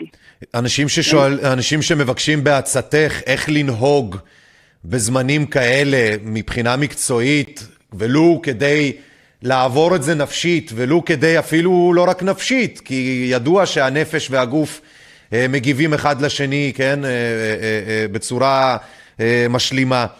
מה היית מציעה לנו, לציבור שמבין שיש סיכוי טוב שאנחנו פה עם כל מיני אה, פרמטרים של אה, שואה שנייה, מה עלינו לעשות קודם, לפני שאנחנו מאבדים את דעתנו, מה שנקרא? אני לא, לא רוצה להשתמש במושג שואה בכלל, כי זה מונח שאני גם לא אוהבת, וגם מה שאתה מנבא אתה יכול להזמין על עצמך, אז אני לא רוצה לראות פה שואה. אני רוצה לראות פה מספיק אנשים שהתבונה לא הסתתרה, בינתם לא הסתתרה, והתבונה התבונה שלהם נשארה צלולה, והם יכולים לראות נכוחה. הם יכולים להבין שמשהו שקורה פה לא נכון, שמשהו שקורה פה לא מבוסס על עובדות, שמשהו שקורה פה מבוסס רק על אינטרס של בן אדם אחד, מתוך אינטרס אישי שלו. אבל אין לכך עובדות. לא מתים פה אנשים. לא... אני, אני אישית, במדגם הקטן שלי, נתקלתי כבר בארבעה אנשים שמתו מדום, מדום לב לאחר הזריקה, ואחת מאירוע מוחי. ולפני כן לא ראיתי אף אחד שמת מקורונה. היו שלושה אנשים שהכרתי שחלו בקורונה והבריאו, אף אחד, לא ראיתי אחד שמת. אבל כמובן שאף אחד לא יגיד שאלה שמתו מדום לב מתו מקורונה, כי מסתירים את זה, מצנזרים את זה. לא מראים, מעוותים את הנתונים. את אופטימית? אני רוצה פשוט שאנחנו נהיה טיפה יותר אופטימיים. אה, לא, אני הייתי רוצה שנהיה אופטימיים, אני הייתי רוצה לשאול אותך יותר נכון, על הכיוון, האם יש כיוון אופטימי אה, מבחינתך? כי ת, ת, תראי, את התמותה ואת זה, מה שאמרת עכשיו, אני מאוד מסכים איתו. גם אני, עד, ש, אה, אה, עד החיסונים, לא הכרתי אף אחד באופן אישי שנפגע ברמה קיצונית. ממשהו שקשור לקורונה, עד שהחלו החיסונים, ששם כבר כמה וכמה אנשים, ביניהם אחד שאני ממש מכיר אישית, נפגע, הוא לא רוצה, הוא לא מסכים שזה מהחיסון, אבל אני לא מטומטם, כמו שאמרת, סטטיסטיקה לא משקרת. אבל בכל מקרה, כי זה יש לכולנו את הסיפורים הלא טובים האלה, זה בטוח. איפה הצד, האם את רואה פה משהו שהוא שונה ממי שהיה בשואה ההיא? האם את רואה אופטימיות? אולי יותר אנשים מודעים? אולי הטכנולוגיה שתסייע? את רואה את הדברים יותר אופטימית אולי?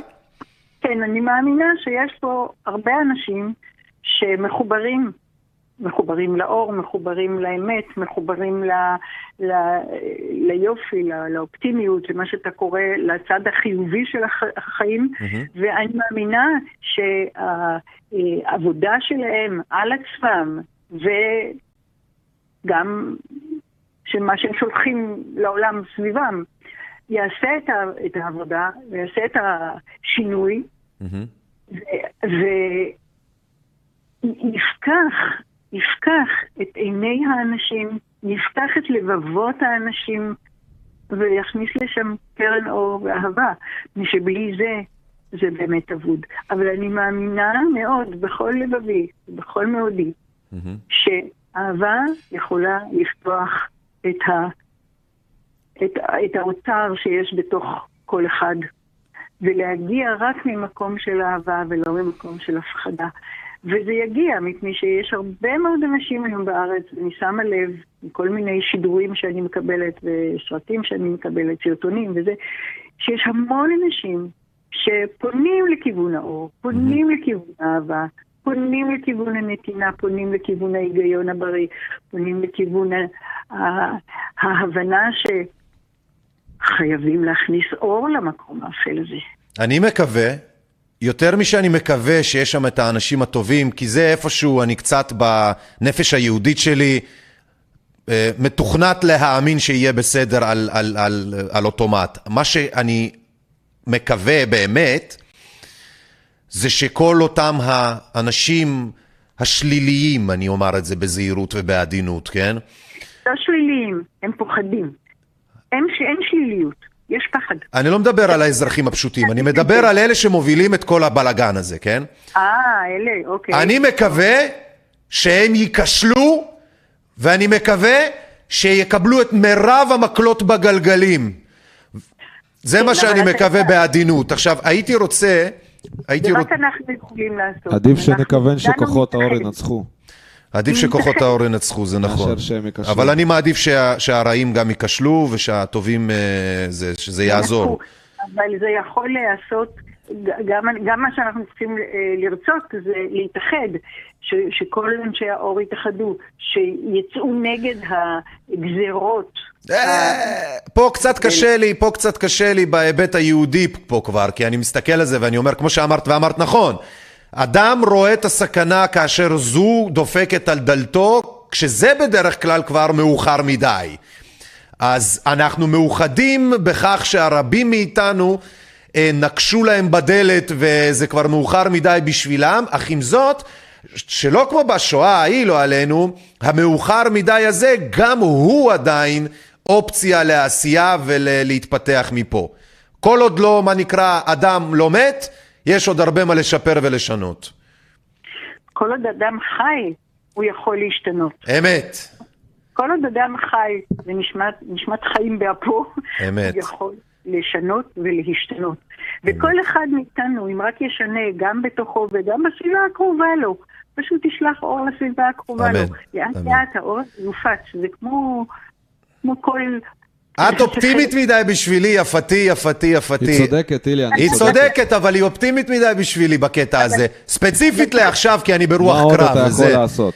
מה עוד אני יכול אתה לא לעשות? יכול, אתה אני- תמיד לא אומר. אל תהיה כן, פטיש דניאלה, ב- כן, כן, כן. כן. תחשוב, שאתה נכנס לחדר חשוך עם גחלילית.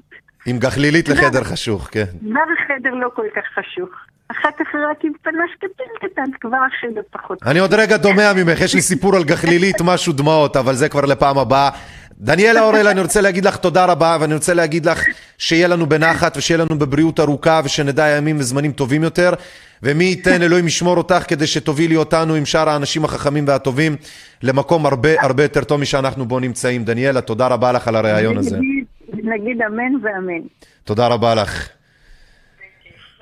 כל טוב. אוקיי, אז אני רוצה, חברים, אני רוצה רגע לעשות את הדבר הבא. אני, קודם כל, באמת, תודה ענקית. היא, היא, גם היא בעצמה ילידת 1980, פו, 1980, 1941. היא בת 80. היא ראתה פה כמה דברים בעולם הזה. רגע, בואו נוריד את הסלייד של הראיון, שנהיה מסודרים. היא ראתה פה כמה דברים בעולם הזה, ולהקשיב לאנשים שהיו פה כמה דקות יותר מאיתנו, בייחוד בזמנים ההם. זה חשוב, ונדמה שלפעמים לא עושים את זה יותר מדי, וזה מביא אותי לשיר של נתן אלתרמן, שנקרא מגש הכסף.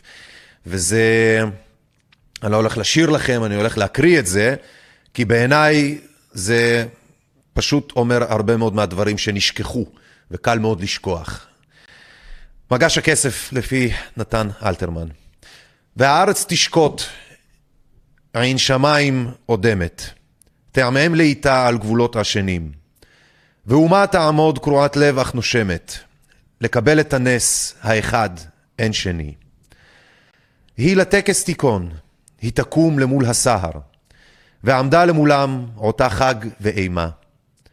אז מנגד יצאו נערה ונער, ואט אט יצעדו הם אל מול האומה. לובשי חול וחגור, וכבדי נעליים, בנתיב יעלו הם, הלוך והחרש. לא החליפו בגדם, לא מחו עוד במים, את תקוות יום הפרך וליל קו האש. עייפים עד בלי קץ, נזירים ממרגוע, ונוטפים כללי נעורים עבריים. דם השניים ייגשו ועמדו עד בלי נוע, ואין אות אם חיים הם או אם ירויים. אז תשאל האומה שטופת דמע וקסם, ואמרה, מי אתם? והשניים שוקטים. יענו לה, אנחנו מגש הכסף, שעליו לך ניתנה, מדינת היהודים. כך יאמרו, ונטפו, ונפלו לרגלה עוטפי צל, והשאר יסופר בתולדות ישראל. בסוף אתם ואנחנו צריכים להגיד את האמת. רובנו, כעם, כציבור, כ- כ- כ- כריבון, כושלים. כושלים מלתחזק פיסת אדמה ופיסת אידיאולוגיה פשוטה.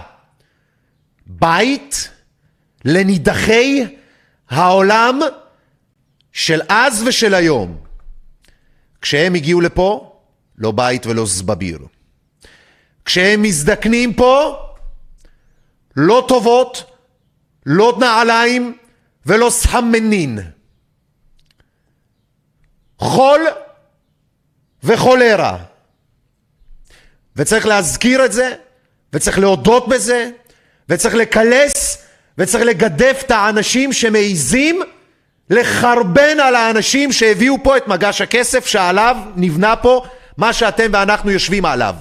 ואני יכול להבין את אחינו הערבים, הבדואים המקומיים. אני לא יכול להבין אף אחד מהאנשים שבאו לפה וברחו משם כדי למצוא פה בית. לא יכול להבין, לא רוצה להבין, אסור להסכים ולהבין חולאים כאלה. אסור. וביניהם האשכנזים שיושבים בכנסת, וביניהם היהודים הכשרים, הכחולים לבנים, שיושבים בשלטונות, בממשלה, בתאגידים, ברפואות שם, שהם עושים עלינו את הפרטאץ' קפיטונאז' הזה עכשיו. עליהם, זה לא הערבים, זה לא האיראנים, זה לא הבדואים, זה לא אף אחד מאלה שאמרו לנו שמחפשים אותנו. אני, אם אני זוכר נכון, ואדים, האוקראינים היו לבנים, נכון? הם נחשבים לאשכנזים האוקראינים, אני לא כן, טועה. כן, לגמרי. והרוסים גם נחשבים בתכלס לאשכנזים, נכון? כן. יופי, והפולנים גם, נכון? כן. וגם הגרמנים, נכון? נראה לי. אז תגיד לי רגע, כן? שאני מתבלבל אולי. מאיפה הגיע היטלר, פוטין, כל האלה, בריסוביצ'ים האלה למיניהם, וזה הקומוניסטים האלה, הבן גוריונים למיניהם, חיים שיבה שעשה את הניסויים על הילדים, מי הוא היה? אשכנזי היה, זה, הוויצמנים למיניהם שעשו עלינו עכשיו את הפוזות או את הוואנטות האלה, מי הם היו כל האלה? מי הם היו? הערבים? לא. יהודים, ישראלים, כשרים, כשרים, למהדרין! נכון, נכון. אבל אנשים לא מבינים את זה, אתה מבין? אז מי בסוף, אה, אתה יודע, זה, איך להסביר את זה אנרגטית, שכסף שוכב על הרצפה, מישהו ירים אותו, אתה מבין? אנשים לא מסוגלים להכיל את האמת, גם אם הם נתקלים בה, הם אפילו לא... הם, זה בלתי נתפס עבורם. וגם לאנשים נראה לי מאוד קשה לצאת מאזור הנוחות כדי לשנות את החיים בגלל, אתה יודע. מה זה אזור הנוחות? אתה יודע, אני... אני... בוא נשאל אותך שאלה, האם היית בשואה והיית בן אדם אה, תבונתי כמו שאתה עכשיו ומודע, והיית קולט את הסימנים המוקדמים, כמו שעכשיו אתה קולט. אבל עכשיו אתה כבר יודע איך זה נגמר הסיפור. פה אתה עוד לא יודע איך ייגמר, אתה מסיק לפי מה שההיסטוריה. איך היית פועל? אתה קולט, וואלה, שיט going down, מה, מה אתה עושה? איך היית פועל? עוזב?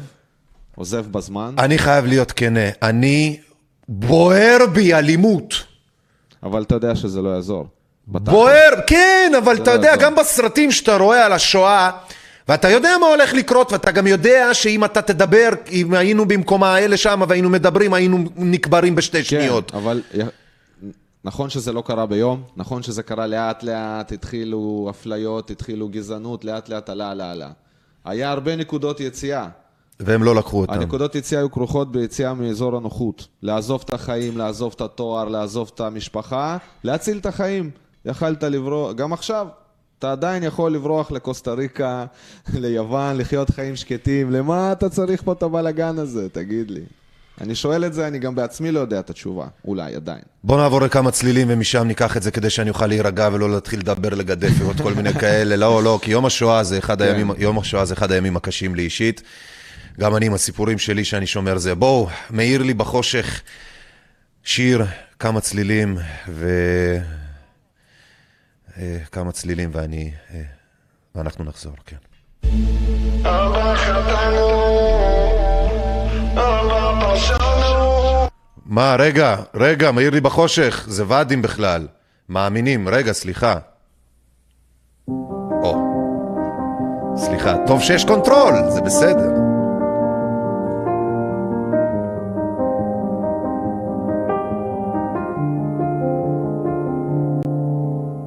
בטוח הצלילים ילוו אותך, יאירו אותך לחיים.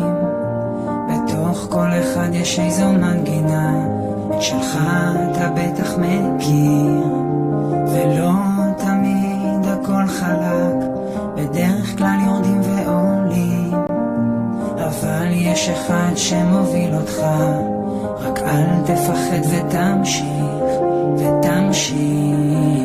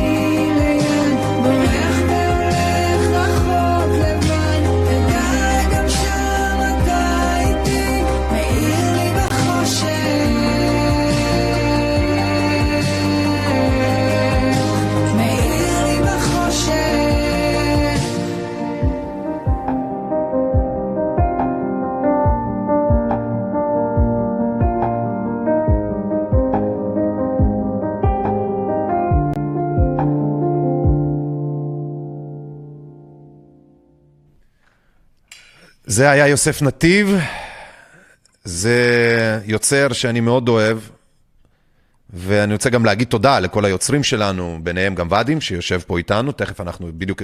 רציתי להשמיע את יוסף נתיב, ובטעות השמעתי את אה, ואדים, שעוד רגע אנחנו נשמיע אותו לא בטעות, אלא בכוונה. אה, זה כמובן להגיד תודה ליוצרים שלנו, אה, ששולחים לנו את החומרים, את השירים שהם עושים, וזה... עבודה מצוינת, עבודה יפה, עבודה מצוינת, כן, אתה צודק. ואדים, אני רוצה שנעלה רגע שלוש אה, ראיונות שעשינו, שלושה ראיונות שעשינו אה, אתמול. אז מי עשה? לא עשינו ברבים? אה, נכון, סליחה, סליחה, סליחה, תיקון טעות, ב control מתקנים אותי, נכון, סליחה, נכון. יש לנו סרטונים קודם כל של אה, רפאל בנדור נוואר, נכון? יופי, יופי. אנחנו נשים רגע כמה קטעים, אנחנו נדבר עליהם. רגע, יש לנו... אנחנו נראה את כל הקטע? control? אחד אחד, כן, יופי, אוקיי. אז בואו נראה קטע של כמה דקות אה, על... אה, בואו נצפה ואנחנו נדבר על זה. I was a small child, three and a half years old, when my family was chased out of our home in Romania and we were herded into a concentration camp. I was in the camp for about two years, and at that point, they were supposed to essentially liquidate it as they were going to do with all the camps and just annihilate everyone.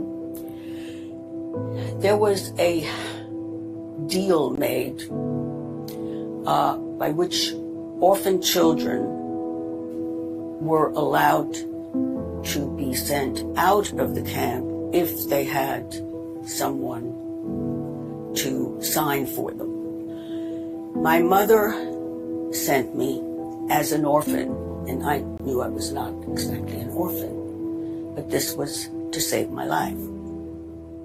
I was supposed to go on a boat with the orphan children. The whole boat was going to be with the orphans.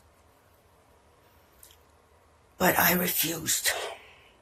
There I was. Everyone was already on the one of the three boats, and I was sitting on my little valise, just crying, screaming. I just was not going to go. I no matter what.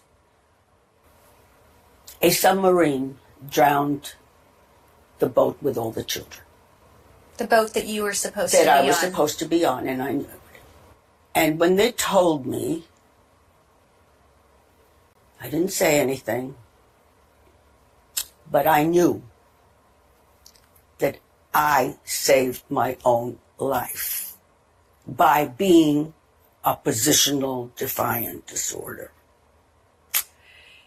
That's that's a lesson that right now is very needed. Adults now are not rebelling against things that are wrong. People are being pushed around, denied normal interaction, and they're just following it like sheep. There's something very wrong part of what's wrong is the idea of just following authority without considering what if they're wrong? What if it's not in my best interest? Why?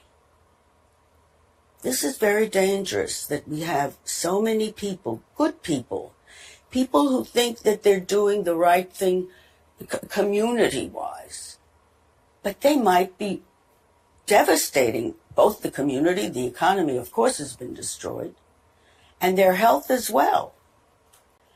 Just following without questioning. As I say, this incident, it just uh, encapsulates, I guess, who I am. Why I have been sounding alarms when I recognize that they're alarming. Um, it's a very, very dangerous thing to do to follow. That's what happened in Germany, essentially. All Germans were not evil, but most of them, the vast majority, simply went along. And of course, yes, it was wartime, And we're always being told about war, and now it's a war on, on a virus. I mean, that kind of thing should not eliminate basic human rights and basic respect for individuals. It starts, and medicine especially, which is so intertwined, and as it was then. When medicine veers away from the Hippocratic Oath, which is a an oath that promises to respect the individual right, to do no harm to the individual. If you don't harm the individual, you're not going to harm the community. But if you wipe out the individual's right, their human right, then you're going to harm the community as well because the community is a, a bunch of individuals. If you deny the human individual the right to think and question and assess and make decisions based on their own judgment and experience, then you are creating robots.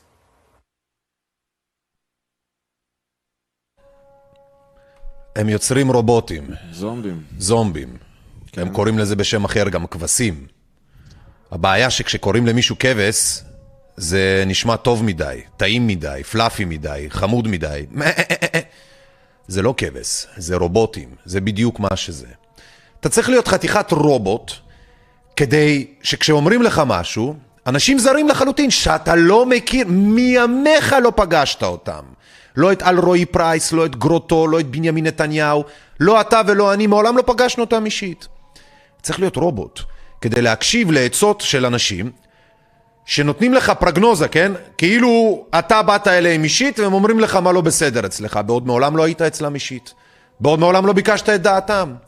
וכשהם נות... נותנים את דעתם, זה פתאום הופך את הדבר לכאילו מין, אתה יודע, ריצפט, כך צריך לעשות, כן?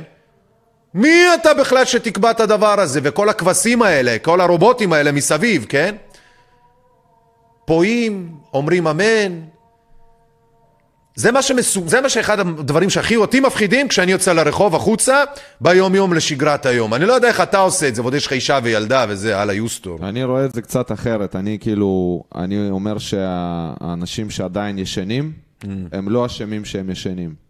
זה כמו שגם אתה פעם היית ילד, והיום אתה, ברוך השם, למדת כמה דברים, אז אתה לא יכול להאשים את הילד שהוא עדיין ילד. ומה עם, זה, ומה עם הילד הזה, יש לו fucking AK-47 בידיים שלו, ויש לו מדים, זה החיים. בגלל שהוא מתלהב הילד הזה לעשות את מה שאומרים לו לעשות? זה החיים. מי שאשם זה מי שמנצל. ו- וכאילו, מה שאנחנו יכולים לעשות זה רק להעיר את הישנים, אתה מבין? כאילו, לכעוס עליהם, להגיד, בואנה, אתה טמבל. מה זה יעזור? אני כאילו, מסכים. בוא, בוא, תתעורר, תתעורר. אני תראה, מסכים תתעורר. שיש משהו בלא לנסות אה, לכפות על לא, אחרים. הם לא נולדו רובוטים, עשו אותם רובוטים. מערכת החינוך, טלוויזיה, כן. בית ספר, הכל, צבא, עשו אותך רובוט. ורק יש את האלה עם ההפרעות קשב וריכוז, האלה שהכי קשה לתכנת אותם, אז אותם הכי קשה לתכנת, והם כאילו, יש להם הכי הרבה סבירות שנייה להגיד, או, או, מה, אז מה שכולם. שנייה, מה אם הם טועים, כמו שהיא אומרת. ולמה היא שרדה? כי היא חכמה, אתה מבין? לא, בסוף החכם. כן, זה לא טובת, ה, זה טובת הכלל מול טובת האינדיבידואל, האחריות תמיד על האדם שיותר ער, זה, זה מה שאתה גם אומר, כן? אי אפשר לכעוס על אדם ישן כי הוא ישן, אני מבין, אני מקבל את זה. אני כאילו לא הייתי מקבל את זה אם מישהו, נניח ילד בן 16 יעמוד לי עם נשק ומדים מול הפרצוף שלי ויכפה עליי דברים, אני לא אהיה סלחן כלפיו כמו שאני אהיה סלחן על ילד שהוא בלי נשק ובלי מדים שעושה שטויות. אתה מבין את הקטע? אני מבין, כן, אבל בסופו של דבר זה אותו עיקרון. אותו עיקרון, לכן חייל, או... חיילים- חייל במרכאות, כן, אני אומר, זה מישהו שבסוף עומד עם מדים וזה, שעושה שטויות שאומרים לו, אם זה יהיה נגד החוק ונגד הזה, נגיחה לראש. נגיחה לראש, אי אפשר לקבל אה, אה, עבירה ופשעים נגד האנושות כאילו הם היו דברים נורמטיביים. יש לנו עוד סרטון, זה לא נגמר.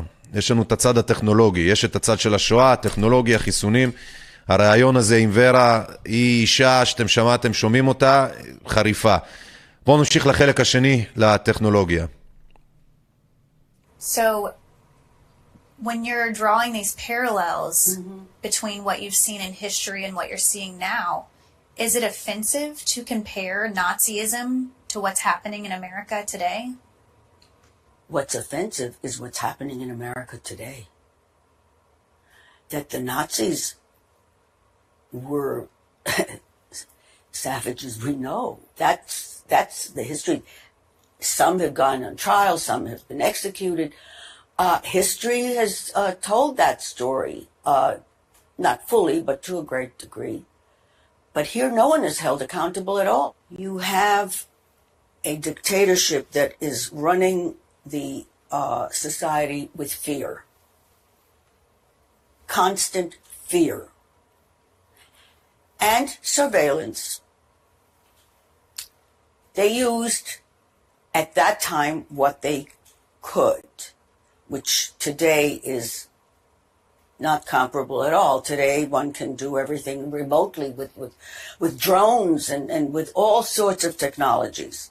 But I do want to say one thing, another um, similar um, use of technology. Very few people know this actually. But IBM had a contract with Nazi Germany, and they supplied their punch card technology, which enabled the Nazis to identify and round up European jewelry. That's what surveillance is for. And that's how they were able to actually root out almost every Jew in Europe and send them to camps.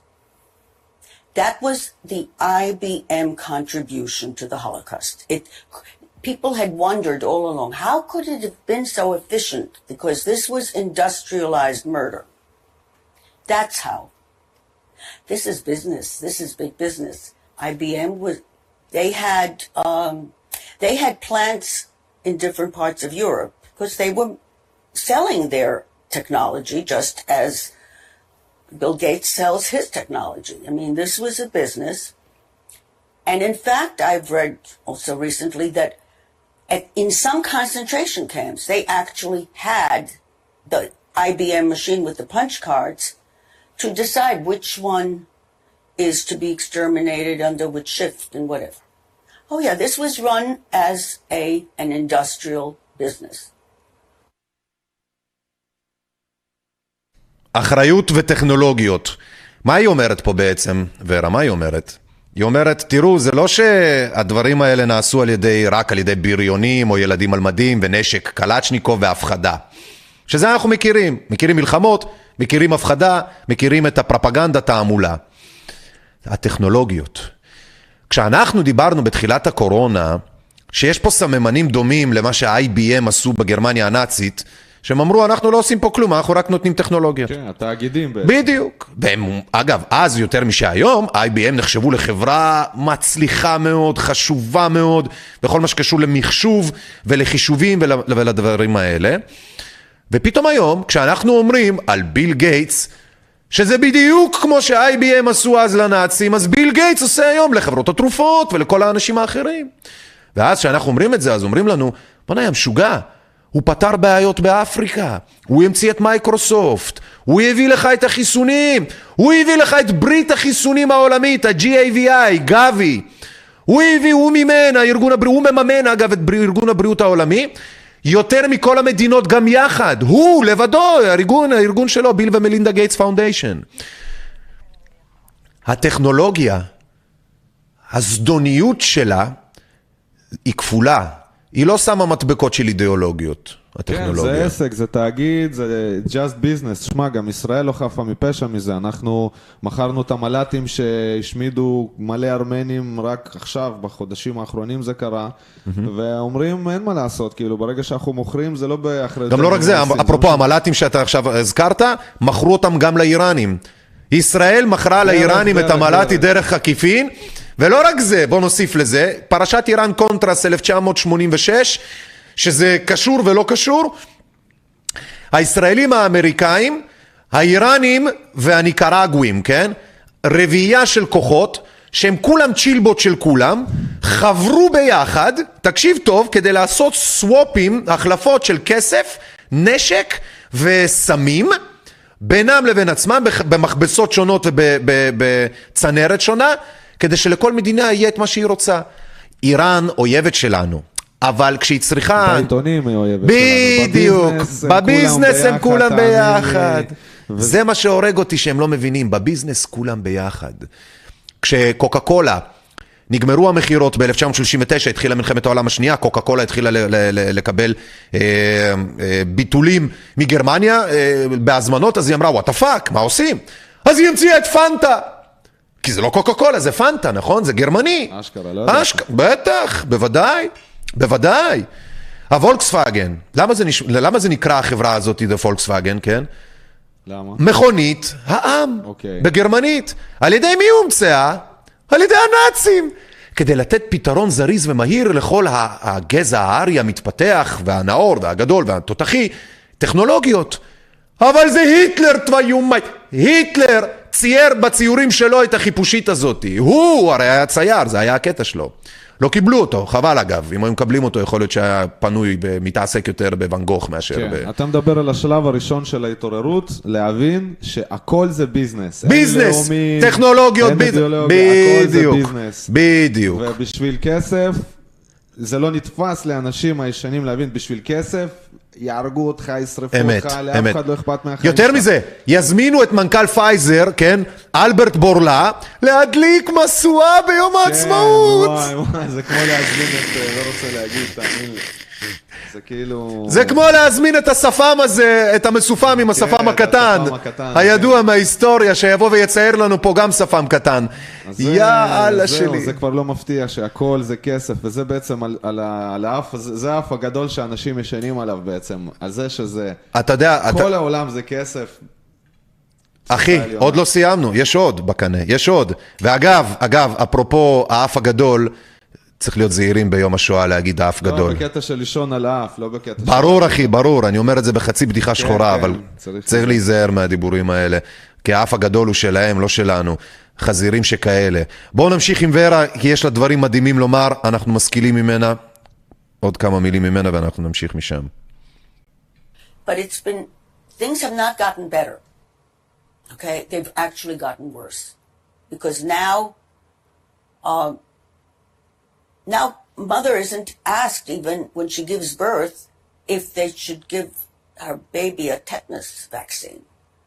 And why are babies given tetanus vaccines? It makes absolutely no sense in a medical way. But if you have contracts and business to worry about, then I guess it makes sense. But these babies are being used. And that's an example of the deviation from the Hippocratic Oath. That it's no longer looking at the patient as right. first do no harm, but there's contracts in place that muddle up Yes, exactly. the judgment. And uh, and especially, it, it begins in the public health arena. Public health is government. And that was what happened in Nazi Germany. All of medicine wound up being public health. Once you have medicine in partnership with government, there is no individual care. There's the Hippocratic oath goes out the window. And since you have government behind you, the doctor's not responsible for their actions. They're working together with the state. That's when medicine becomes weaponized. And what I've described is weaponized medicine. If you dictate what medicine is given to your child and you don't have a say, that invites all kinds of really serious violations of your child and your role. You know, children are sometimes taken away from their parents if the parent refuses for example, with psychiatric drugs, ADHD, if you don't agree to give your child, they've taken children away. That's called child protective services. Who are they protecting? Certainly not the children. This is, there are many areas now where there's been a complete incursion into private families. Who is to say, where is the evidence that government knows best for what's for your child? There is no such thing. It's only if you give in and you obey, then you become, then you're not meeting your responsibility as a child. Um, really, parents have to be willing to go to battle to protect their children. Okay? Because the media is very much part of the business empire that's ruling that. Vaccines are an empire. And now they really want to do a vaccine globally. Do you know what kind of a market that is? More than 7 billion people for a vaccine. Can you even count the kind of profits no matter what they charge for it? Yes. That's what their goal is. That's the whole allure of this COVID 19 vaccine. It's that market. And we've seen estimates recently that the vaccine industry is currently worth an estimated $60 billion annually. And then we've also seen estimates with the COVID vaccine that it could be worth over 300 billion annually because it's global. Bill Gates said on camera recently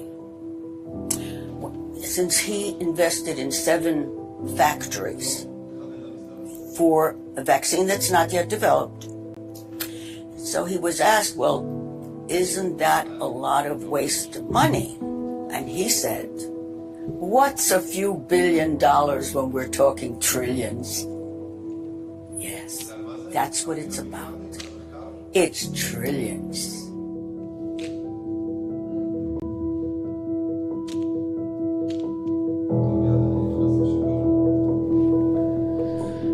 אתם קולטים את הדיבור, מה זה כמה מיליארדים כשמדובר פה, מה זה כמה מיליארדים כשמדובר פה בטריליונים. זה מה שביל גייטס אומר, כששאלו אותו על העניין הזה של החיסונים, כן? הפסדים, ניסויים, כן או לא וזה. מה זה כמה מיליארדים כשמדובר בטריליונים? כשמדובר בכל העתיד של האנושות, כן? אתם בסוף הלקוחות. כדי שתקנו, צריך למכור לכם סיפור. אתם מכירים את זה כשאתם קונים הכל, מבגד ועד לאיזשהו נינטנדו, או מצלמה, או טלפון, או פלאפל. אתם שואלים ומקבלים תשובות. הבעיה שזה לא פלאפל. ואתם גם לא שואלים. וזה בדיוק הסיבה והדרך שבה הדברים האלה מתרחשים מתחת לאף שלנו. חיסוני הילדים זה אחד הדברים הכי מסוכנים, הכי מפחידים, כי בתוכם הם מגלמים, לא מסוכנים כי אני עכשיו אומר את הדעה, כי זה מה שקורה. כי הם מגלמים בתוכם את כל מה שלא טוב באנושות. את הקומבינה, את המזימה שמאחורי הסילוף של המידע. כי זה מזימה. לסלף מידע, אתה חייב לדעת שאתה מסלף מידע. כך הם עושים. פייזר, ישראל, בהסכמים ביניהם, בהשחרות ביניהם, וזה רק מדינה אחת מתוך אלוהים יודע כמה שהם עשו את זה, ומתוך אלוהים יודע כמה פעמים שהם עשו את זה בהיסטוריה. והם, והם עשו. בשידורים הקודמים שלנו הראינו. חיסוני ילדים, הם לא מתרחשים רק על ידי מזרק וזה, אלא בסיפורים והזיות ובדיות וניסיונות ניסיונות לשכנע את האנשים שההזיות והבדיות שהם שומעים, יש, יש בהם אמת. בעוד כל מה שיש בהם זה ביזנס. עד כדי כך, כן, לא אכפת להם מאיך שאתם תחיו או תמותו, כל עוד הם מכניסים דה פקטו, באופן מוחלט, כסף. אתם באופן יחסי, או בריאים, או חולים, או מרוצים, או לא, או עשירים או עניים, זה מעניין להם את התחת. הם עושים עליכם קופה. אתם עד מחר תגידו, זה ביל גייטס, זה ביל גייטס, זה לא יכול להיות, זה מייקרוסופט בכלל, זה, זה Windows, איך הגעת לחיסונים? אני לא המצאתי כלום, לא הבאתי כלום, לא אמרתי כלום, לא דחפתי כלום לאף אחד, שום דבר אף פעם, אי פעם. כל מה שאתם שומעים ושמעתם על הנושא הזה, הגיע מהפה המסריח של הבן אדם המגעיל הזה. במקרה הזה אין לו שפם, אבל אל תדאגו, זה צומח. ועדים, מה אתה אומר? אתה תחסן את הילדה? נראה לך? אבל לא תהיה לך ברירה, אחי. אני... אני... ככה הם אומרים, תראה, היא עצמה אומרת, לא המצאתי. הם יכולים להגיד הרבה דברים. בסופו של דבר צריך לא לשכוח שזה הפחדה, והם לא יכולים כל כך מהר לעשות כל כך את כל הדברים האלה. אתה יודע, אתה יכול לא לשלוח את הילדים שלך למע... למערכת חינוך. ואז הרגילה. יגידו לך קצינת ביקור סדיר, שהיא מטעם העירייה והשיפוט, שתגיד, אתה אין לך בעצם זכות להשאיר את הילד בזה, שתדע לך אגב. נכון, נכון, המערכת היא כזאת, ויש את החוק חינוך חובה, כאילו, שמה זה כן. בעצם אומר? שאתה חובה, אבל עליך לתת את הילד למערכת. נכון. ואחרת זה היה חוק שמאפשר לכל אחד ללמוד, נכון. לא מחייב. נכון. אז, אבל עדיין יש המון ילדים שהם uh, לומדים בבית, הם לומדים בבית ספר כזה או אחר, שהוא לא מיינסטרים, ושם התפיסות שונות. ווואלה, כמו שאני אומר, כמו שכאילו, מי בסוף היהודים שניצלו בשואה? אלה שעזבו בזמן. אמת. אז אם לא יהיה ברירה, וואלה, אנחנו תושבי הפלנטה, ההתנגדות, הכל טוב. ההתנגדות. יאללה, ביי, דווי דה סווידניה. ולא סתם אנחנו מדברים על חיסוני הילדים, לא בגלל שאתה יודע, אני בא עכשיו, אה, אה, אה, מה שנקרא, להגיד לאנשים מה בדיוק לעשות או איך לעשות, הפוך. אני רוצה לבדוק מה לכל הרוחות הדבר הזה, כן? ומהבדיקה, שגם אנחנו שבוע הבא בשידור שלנו, כמובן נראה לכם, כי אנחנו עם מיכאל בלום ועם אה, רפאל בן דור ועם אה, קרן ועם עוד חברים טובים עובדים, כדי להביא לכם את הדברים האלה. עשינו סרטונים, צילמנו, עשינו ראיונות רחוב. לפני כמה ימים, בדיוק על הנושא של חיסוני ילדים. ואתה תתפלא לשמוע את התשובות שלהם, כי זה לא כמו התשובות שלך, אבל זה לא רק שזה לא כמו התשובות שלך, זה קטסטרופה מה שהם ענו, וצריך לשמוע את זה כדי להבין. יש למה לצפות בהחלט בקטע הזה. אה, אני רוצה שנתקדם מפה, אבל שנדע, זה לא רק העניין הזה של החיסוני ילדים, לא חיסוני ילדים. תזכרו, חברים, זה נורמה. זה לא, עוד פעם, זה לא השאלה של האם ממש להזריק או לא, כי זה בסוף, זה אולי לא מעניין את האנשים, יש כאלה שזה לא אכפת להם. כי הם אומרים, לא פגע בי, לא יפגע בי, שטויות. הנורמה, ואם מתחילים אותה מגיל אפס, אתה אבוד בגיל 30 זה בטוח. אתמול בערב היה טקס אלטרנטיבי בתל אביב, שמעת אולי שיש ניצולי שואה שלא נותנים להם להיכנס לכל מיני מקומות כי הם לא מחוסנים לכל מיני טקסים ולכאלה. אשכרה. כן, כן, אז אתמול היה, כן, בדיוק. אז אתמול היה טקס בתל אביב שנקרא אה, זיכרון בסלון, הוא מועבר בשידור חי אה, לכל אותם האנשים שלא יכולים להגיע מכל מיני נסיבות, כאשר הדגש על הטקס הזה ספציפית בכיכר הבימה אתמול בערב, היה שזה בעצם לאנשים שהדירו את רגליהם, כן? עכשיו, מי זה אנשים? ניצולי שואה, המשפחות שלהם. האנשים שגם באופן אה, אה, מובנה אחראים על הטקסים האלה, נכון? כי זה לא שאיזה ניצול שואה בן 90 שאחראי על כל טקסי השואה וזה, זה בסוף אנשים כמוני כמוך, בגילאים שלנו, פחות או יותר, עם כל מיני תפקידים, כן? מיקרופונים, במות, מצלמות, אה, עיריות, אני יודע מה, כל מיני כאלה. מדירים את רגליהם של האנשים שצריכים להיות בטקסים האלה, שצריכים לעשות, כי הם לא מחוסנים, אתה מבין את הקטע הדפוק? רק כי הם לא מחוסנים. לא, זה כי הם רובוטים האלה. כי האלה רובוטים וכי וכי האלה לא מחוסנים. הטקס האלטרנטיבי התקיים אתמול, עמותת המגן, בשיתוף עם הקבוצות בני חורין והפורום לסדר אמיתי חדש. אה, הם ארגנו טקס יום שואה פתוח אלטרנטיבי. אני רוצה שנצפה בקצת מהדברים שצילמתי אתמול. צילמנו וראיינו אתמול. אה, אנחנו נעצור בין לבין כדי לדבר על הדברים. יש שם את אה, ניצול השואה. אה, אני פשוט לא שמתי אה, שמות ולא שמתי, אה, אה, כי לא הספקתי בעריכה, אבל אנחנו מראיינים את מעיין אייזנשטט, את מאיר גרוסמן ואת אה, אורלי אלמוג. אז אתמול ראיינו אותם, דיברנו איתם, אלה הם הדברים, בואו נדבר. ערב יום השואה, תשפ"א 2021, אנחנו בכיכר הבימה, התאספנו פה לטקס זיכרון בסלון בגלל משבר הקורונה, בגלל התקנות שתוקננו. קרו שני דברים, האחד, הרבה מאוד אנשים נשארים בבית, והשני זה שמי שלא מחוסן לא יכול להגיע לטקסים הראשיים שהם אה, מנוהלים רק על פי התו הירוק אה, למיטב הבנתנו. אני מנהלת פניות כלליות ב- בעמותת מגן לחופש הפרט.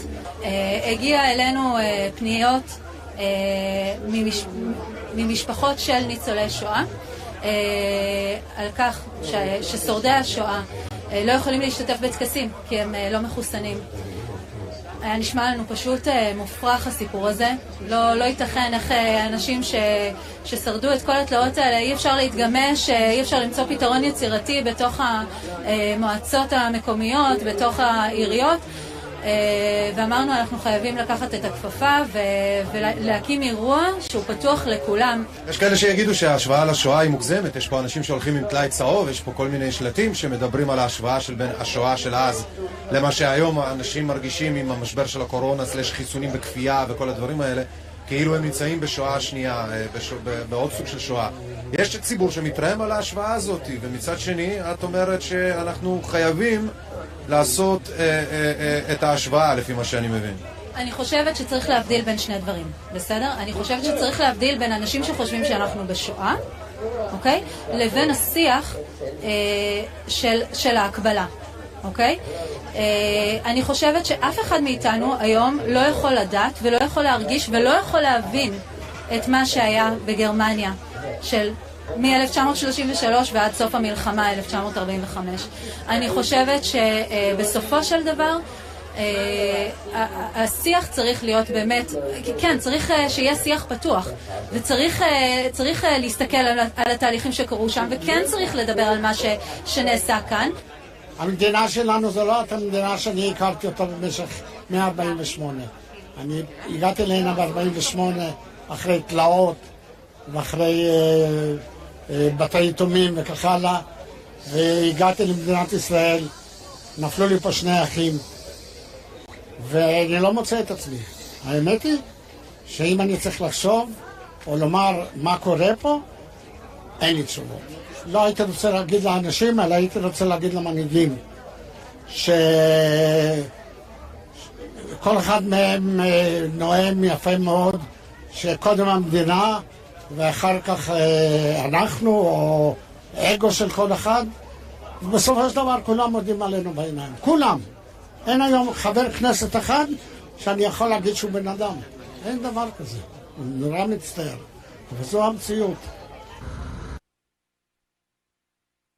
לפני שאנחנו נמשיך עם אה, אורלי אלמוג, אז אלה היו מעיין אייזנשטט שדיברה בהתחלה שהיא בעצם מטעם העמותה והיא מנהלת, ניהלה שם את הטקס.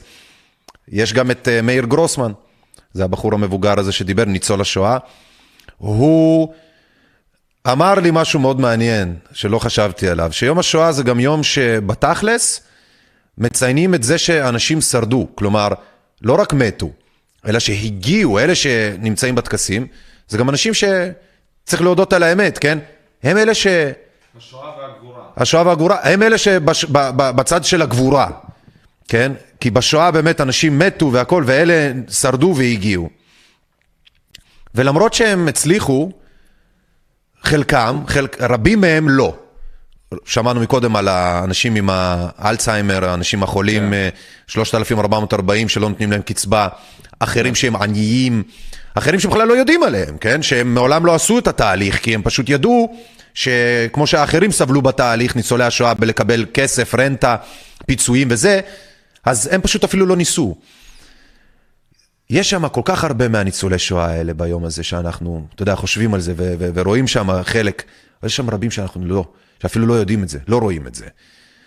וכמו עם הקורונה הזאתי, עם הנזק שלה, שאנשים נשארים בבית ולא הולכים לכל מיני קופות חולים ובתי חולים ולזה, מעדיפים פשוט לא להתמודד, ככה גם עם ניצולי השואה של, של היום, אלה ששרדו, כן?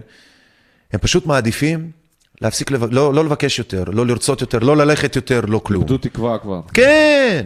אז אלה שאנחנו רואים זה עוד איכשהו אנשים פייטרים, אבל גם הם, באמת גם הם, מיעוט שבתוך מיעוט. אני רוצה שנמשיך לכמה מילים של אורלי אלמוג, שגם היא אתמול עלתה ושוח... ודיברה אה, בנאום, והיא דיברה דברים מאוד אה, קשים. ולקחתי אותה אחר כך לכמה מילים, כדי שתגידי את הדברים בצורה קצת יותר אה, פרסונלית. זה הדברים שהיא אמרה, ואנחנו נמשיך משם. השנה אני חווה את יום השואה בצורה מאוד מאוד שונה מכל השנים. זה יום מאוד בעל משמעות. אני למעשה כבר חולמת בלילות היום, בפירוש. אה, אני מדמה את עצמי כבן אדם שמסתובב ביערות ומסתפר. אני מדמה את עצמי מסתפרת ב- בעליית גג. אימהות מספרות לי היום שהן מדריכות את הילדים איך לברוח מבית ספר אם מישהו בא לתת אה, טיפול רפואי. זה קורה בישראל היום. למה? כי אימהות פוחדות מכפייה של חיסונים, והן אה, מלמדות את הילדים לברוח מבית ספר. אני שמעתי את זה ואני הזדעזעתי. קצת יותר בקול, מה הם לימדו? לברוח מבית ספר, אם מגיעים לבית הספר היום להזריק זריקות, הן מלמדות את הילדים היום איך לברוח מבית ספר. וואו. במדינת ישראל 2021. אני מבינה, אנשים לא רוצים שנשווה לשואה, אנחנו לא משווים לפתרון הסופי, אנחנו מדברים פה על תהליך שהתחיל בצורה חוקית, הוא התחיל בצורה שהכל בסדר, ובסך הכל, מה קרה? אז אסור לך לשבת על הספסל הזה, תשב על הספסל הזה, לא קרה כלום, אל תתרחץ בבריכה הזאת, תלך לים, לא כזה big deal. אמרת על הרכבת שיעשו הרכבת, אתה, אני רואה הודעה, אני ראיתי הודעה בעיתון, רכבת למחוסנים ומחלימים בלבד, אני נחרדתי, פשוט נחרדתי. וההסבר הרציונלי עוד יותר מחריד אותי. שאני, אורלי אלמוג, יהודייה במדינת ישראל, בעצם נחשבת למפיצת מחלות. אז אני חייבת לעשות את ההקבלה הזאת, כי גם ליהודים בגרמניה, שאמרו שהם מפיצי מחלות, המציאו את זה עליהם, זה לא היה ולא נברא, כמו שעליי זה לא היה ולא נברא. תגידי, ואת חושבת שגם אז אמרו להם מתי אתם מגזימים, אתם קונספירטורים, אתם נסחפים, אתם עושים השוואות? לא רלוונטי. אה, בהתחלה, בהתחלה אני חושבת שאמרו להם ככה, ואחרי זה, כן. אבל אה, עשו, פה מה ששונה כרגע, זה שכאילו כולנו יהודים, כאילו כולנו, אנחנו אחים, ואת מגזימה. לא, הייתה מגפה בעולם ויש מחלה, ועכשיו לך תסביר לאנשים שלא היה ולא נברא. אמרת לנרמל את הלא נורמלי. לנרמל את הלא נורמלי, אנחנו הפכנו את ה... השקר זו אמת, האמת זה שקר, מה שלא שפוי זה שפוי, ופשוט מנרמלים את ה... לאט לאט תתרגל לראות שהכניסה ללא מחוסנים זה בסדר, וכאן זה כן מחוסנים וזה בסדר, ולאט לאט תתרגלים לדבר הזה. לאט לאט מתרגלים לדבר הזה, בחיים לא נתרגל לדבר הזה. לא נתרגל, לא נתרגל. אני נזהר מ... ברגע שמישהו יכריח אותי להתרגל לדבר הזה, זה יהיה היום שבו הוא יצטרך להביא נשנושים לשבעה של עצמו. בי נשבעתי, אין מצב כזה בעולם שבא אליי כלב אבן כלב, לא יודע איזה מי יהיה, יבוא יעשה עלינו ככה אה, עוד הפעם.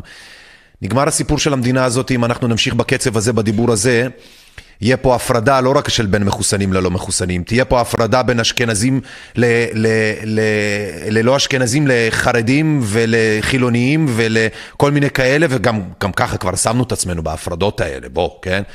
וזה מה שמפחיד אותי. מפחיד אותי שכולם צודקים פה. כל הנשים המצוינות שראיינו, שהראינו, שהשמענו, שהם צודקים ושהן צודקות, זה מה שמדהים אותי. זה מה שמדהים אותי ממקום מפחיד. יום השואה 2021, אנשים שלא ניתן להם להיכנס לטקסים של עצמם בגלל שהם לא עלינו, יכול להיות חולים או כל מיני כאלה. אני רוצה, למרות כל מה ששמעתם וכל מה שאתם רואים, לסיים במשהו אופטימי. אני כשהייתי ילד, סיפור קצרצר, ומשם אנחנו נעשה סיומות. אני כשהייתי ילד לא ידעתי כלום על השואה. החיים שלי, מה שנקרא, היו אה, אה, במקביל לסיפורים האלה, עם הסיפורים האישיים שלי, כל אחד עם הסיפור שלו, אבל שואה לא הייתה חלק מזה. גדלנו בתוך גאיות הריגה בבלארוס, סביב זה, כיהודים גם, ש, שמדברים עלינו בצורה מלוכלכת וזה, אבל השואה אף פעם לא הייתה איזשהו חלק מהעניין. עכשיו, זה לא שסבא שלי לא היה שם, זה לא שהמשפחה שלי לא הייתה שם, זה לא שהם לא סיפרו דברים על זה שזה קרה שם משהו וזה. אבל הנרטיב שתמיד דיברנו עליו, שעם זה אני רוצה שנסיים ברוח האופטימית הזאת, זה נרטיב של מאבק. זה נרטיב של התנגדות, זה נרטיב של התנגדות, אכבר התנגדות. בלי להתבייש, בלי להתנצל, כי חיים פעם אחת. וכמו עם ישראל קסנר הבוגד הזה, שמכר את יהודי גרמניה בשביל הליטרת הבשר העצמית הפרטית שלו ולהציל אולי את התחת הפרטי שלו, ואחר כך הוא בא לארץ, כן, עלה לארץ, חשב יחיה, יזדקן, חטף שלושה בגב. אני לא רוצה להיות ישראל קסנרים. פי עליהם וכל מי שהביא אותם. אני לא, מוק... לא מתכוון למכור את עצמי, או, ל... או להשתין מפחד, או לעשות מסחרות. אנחנו שמים עינה בעין לכל מי שעוזר לשואה השנייה ולכל מה שקורה פה עכשיו. ולהיא גם, כן? כל מי שתומך בלעשות את מה שהם עושים, הביל גייטסים למיניהם, התעשיות השמד האלה, התעשיית התרופות האלה וכל האלה, מי שתומך בכל הפשעים שלהם, כי יש להם אקמולים טובים, כן? אני לא אומר. אבל כל שאר הדברים, הפשעים שלהם, חבל על הזמן. תדעו לאיזה מועדון אתם מצטרפים. ממליץ לכם להצטרף אלינו. התנגדות בריאה, כמו שצריך. אנחנו בסוף אלה שאחראים פה על הדברים. זה פשוט צריך להזכיר את זה. ואזיק, משהו אופטימי, אחי, לסיום. מה- מהצד שלך, חייב. אני רק יכול להגיד שהאור והאהבה ינצחו, והם תמיד מנצחים, וגם עכשיו, כאילו, אתה יודע, לא תכבה אש עם אש, אבל אתה עם מים תכבה אש, וכמו שאמרה הפסיכולוגית דניאלה, שגפרור קטן מאיר חדר שלם, זאת אומרת, האור הרבה הרבה יותר חזק מהחושך, מעצם טבעו. זה אומר שקצת אור יכול לנצח הרבה חושך, ואני אומר שצריך להישאר על הפוזיטיב. ולשחרר את הטראומות ולהקרין אור ולהעיר את האחרים, כי גם אין מה לעשות, לבד אנחנו, חוץ מלברוח, לא יכולים לעשות Mm. כלום. אבל אם נתאחד, אז אולי נשנה משהו. אני אפילו יותר מזה, אני מאמין שאנחנו מאוחדים. אז אה, האור כבר ניצח, אח שלי. רק צריך לחכות לתוצאות. אהו! ובנימה אופטימית זו אני רוצה להגיד תודה לצוות עיתונות רדיו, עיתונות אזרחית, וכמובן גם לצוות עיתונות אזרחית על העריכה, על העיצובים, לליברטי העורכת הראשית שלנו, איתמר על הסאונד, קרן על ההפקה, דניאל על התחקיר. תודה גם לקולגות שלנו, כמו שאמרנו בתחילת השידור, נגיד שוב פעם, מיכאל בלום על צילומי השטח שתראו בקרוב בשידור הבא, על אה, חיסוני הילדים, עשינו בשטח, נעשה עוד, ורפאל בן דור על עריכה וכתוביות, גם לסרטונים שהראינו וגם לסרטון של יד ושם. שיחת טלפון אמיתית לחלוטין שעשינו וביצענו כדי לברר האם יש כניסה, או יותר נכון, מה המדיניות אה, אה, של יד ושם כלפי כניסה ללא מחוסנים, ניצולי שואה לא מחוסנים. אמרתי שיש זוג אנשים שאנחנו רוצים להביא, זה היה הכל אמיתי לגמרי, הם התייחסו אלינו בצורה מאוד מזלזלת.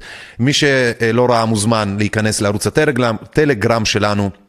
עיתונות אזרחית 2020, ולאתר שלנו, שבו הכל נמצא, ie2020.net. מאוד נשמח גם שמי שרוצה להפוך לחלק מהצוות שלנו, לחלק מהאתר, לחלק מהעשייה שלנו, שייצור איתנו בבקשה קשר בתא הדואר info, תא הדואר? תא אימייל, כן, דואר אלקטרוני. info שטרודל ie2020.net ונגיד את זה עכשיו לא באשכנזית מדוברת info at ie2020.net אמ, הזכרתי את מיכאל בלום על שיתוף הפעולה, אנחנו החלטנו והגענו למסקנה שכל אחד מאיתנו טוב במשהו וטוב יהיה אם נחבר קצוות ונעשה דברים שהם יותר גדולים מאיתנו. אה, יש מעט מאוד אנשים שיכולים לעמוד במשימה הזאת של האיחוד ולכן אנחנו פועלים לאט ובזהירות ומי שמתאים למועדון יהפוך לחלק ממנו ונעבוד ביחד לעשות דברים יותר טובים כפי שקורה עכשיו. אז מיכאל בלום הוא טוב, יש לו פנים טובות, הוא טוב בלראיין, אני אוהב אותו. אה, ויש לנו עוד אנשים שזכינו כתוצאה מהחיבורים והמשיתופי פעולה האלה, שזה גם חשוב. ולמה? כי כל זה לקראת ערוץ, תקשורת, אולפן, שאנחנו בונים, מקימים, ובשביל זה צריך את כל האנשים הנכונים, צריך אתכם, צריך את האנשים הטובים, צריך תרומות, צריך תמיכה. אתם רואים, אצלנו באתר שמנו תמיכה. אל תפספסו, תעזרו לנו, זה באמת מסייע. לציודים, לאנשים, ואם אתם באמת רוצים ערוץ, כדאי שנעבוד בשביל זה, שלא רק נשב ונגיד אוקיי, אלא באמת נעבוד בשביל זה. אז כאמור, השמיני באפריל 2021, יום השואה, שנת תשפ"א, אני איליון מרשק, ואדים, עבדיכם הנאמנים. אני הייתי רוצה לשים את השיר שלך, אחי, מאמינים. וואדים, אתה יוצר מוכשר, אני מאוד אוהב את היצירות שלך. ופה במקרה הזה, למרות ששוב, הרבה פעמים מהשירים שלך הם נשמעים כאילו הם, אה, כאילו משהו בהם הוא מסתלבט או משהו, אבל אני רואה אותם כשירי מחאה, כשירי אמירה, פוליטיים, לכל דבר ועניין, וזה הרבה ממה שאתה עושה, ואני אוהב את זה, שזה לא רק מאמי כפרה, תאהבי אותי, אני אוהב אותך. אז אה, ואדים, השיר שלך, מאמינים, בוא נראה אם יש לי אותו פה בזה, יש לי אותו ב... באינטרנט, היה לי, הנה, מאמינים של ואדי מכונה. אז אה, זהו חברים, עד השידור הבא, אנחנו... אה, מאמינים בפוזיציב. מאמינים בפוזיציב, בפוזיציב, נכון? עד השידור הבא, מוצאי שבת, השידור השבועי, סליחה שלא היה קודם, שמונה בערב, ואז יום חמישי, בין שלוש לחמש. עיתונות אזרחית, תמיכתכם, הצלחתכם והצלחתנו. עד הפעם הבאה, ואדים מאמינים. אבא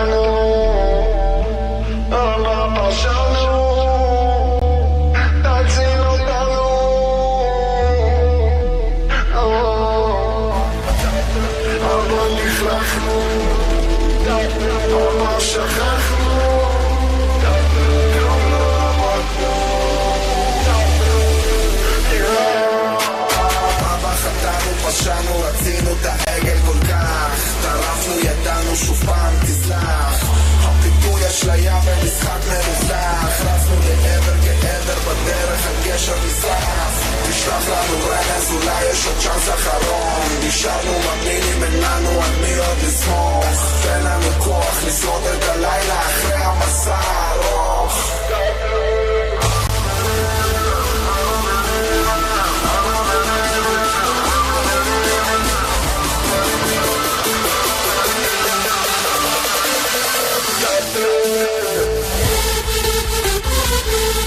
Yeah.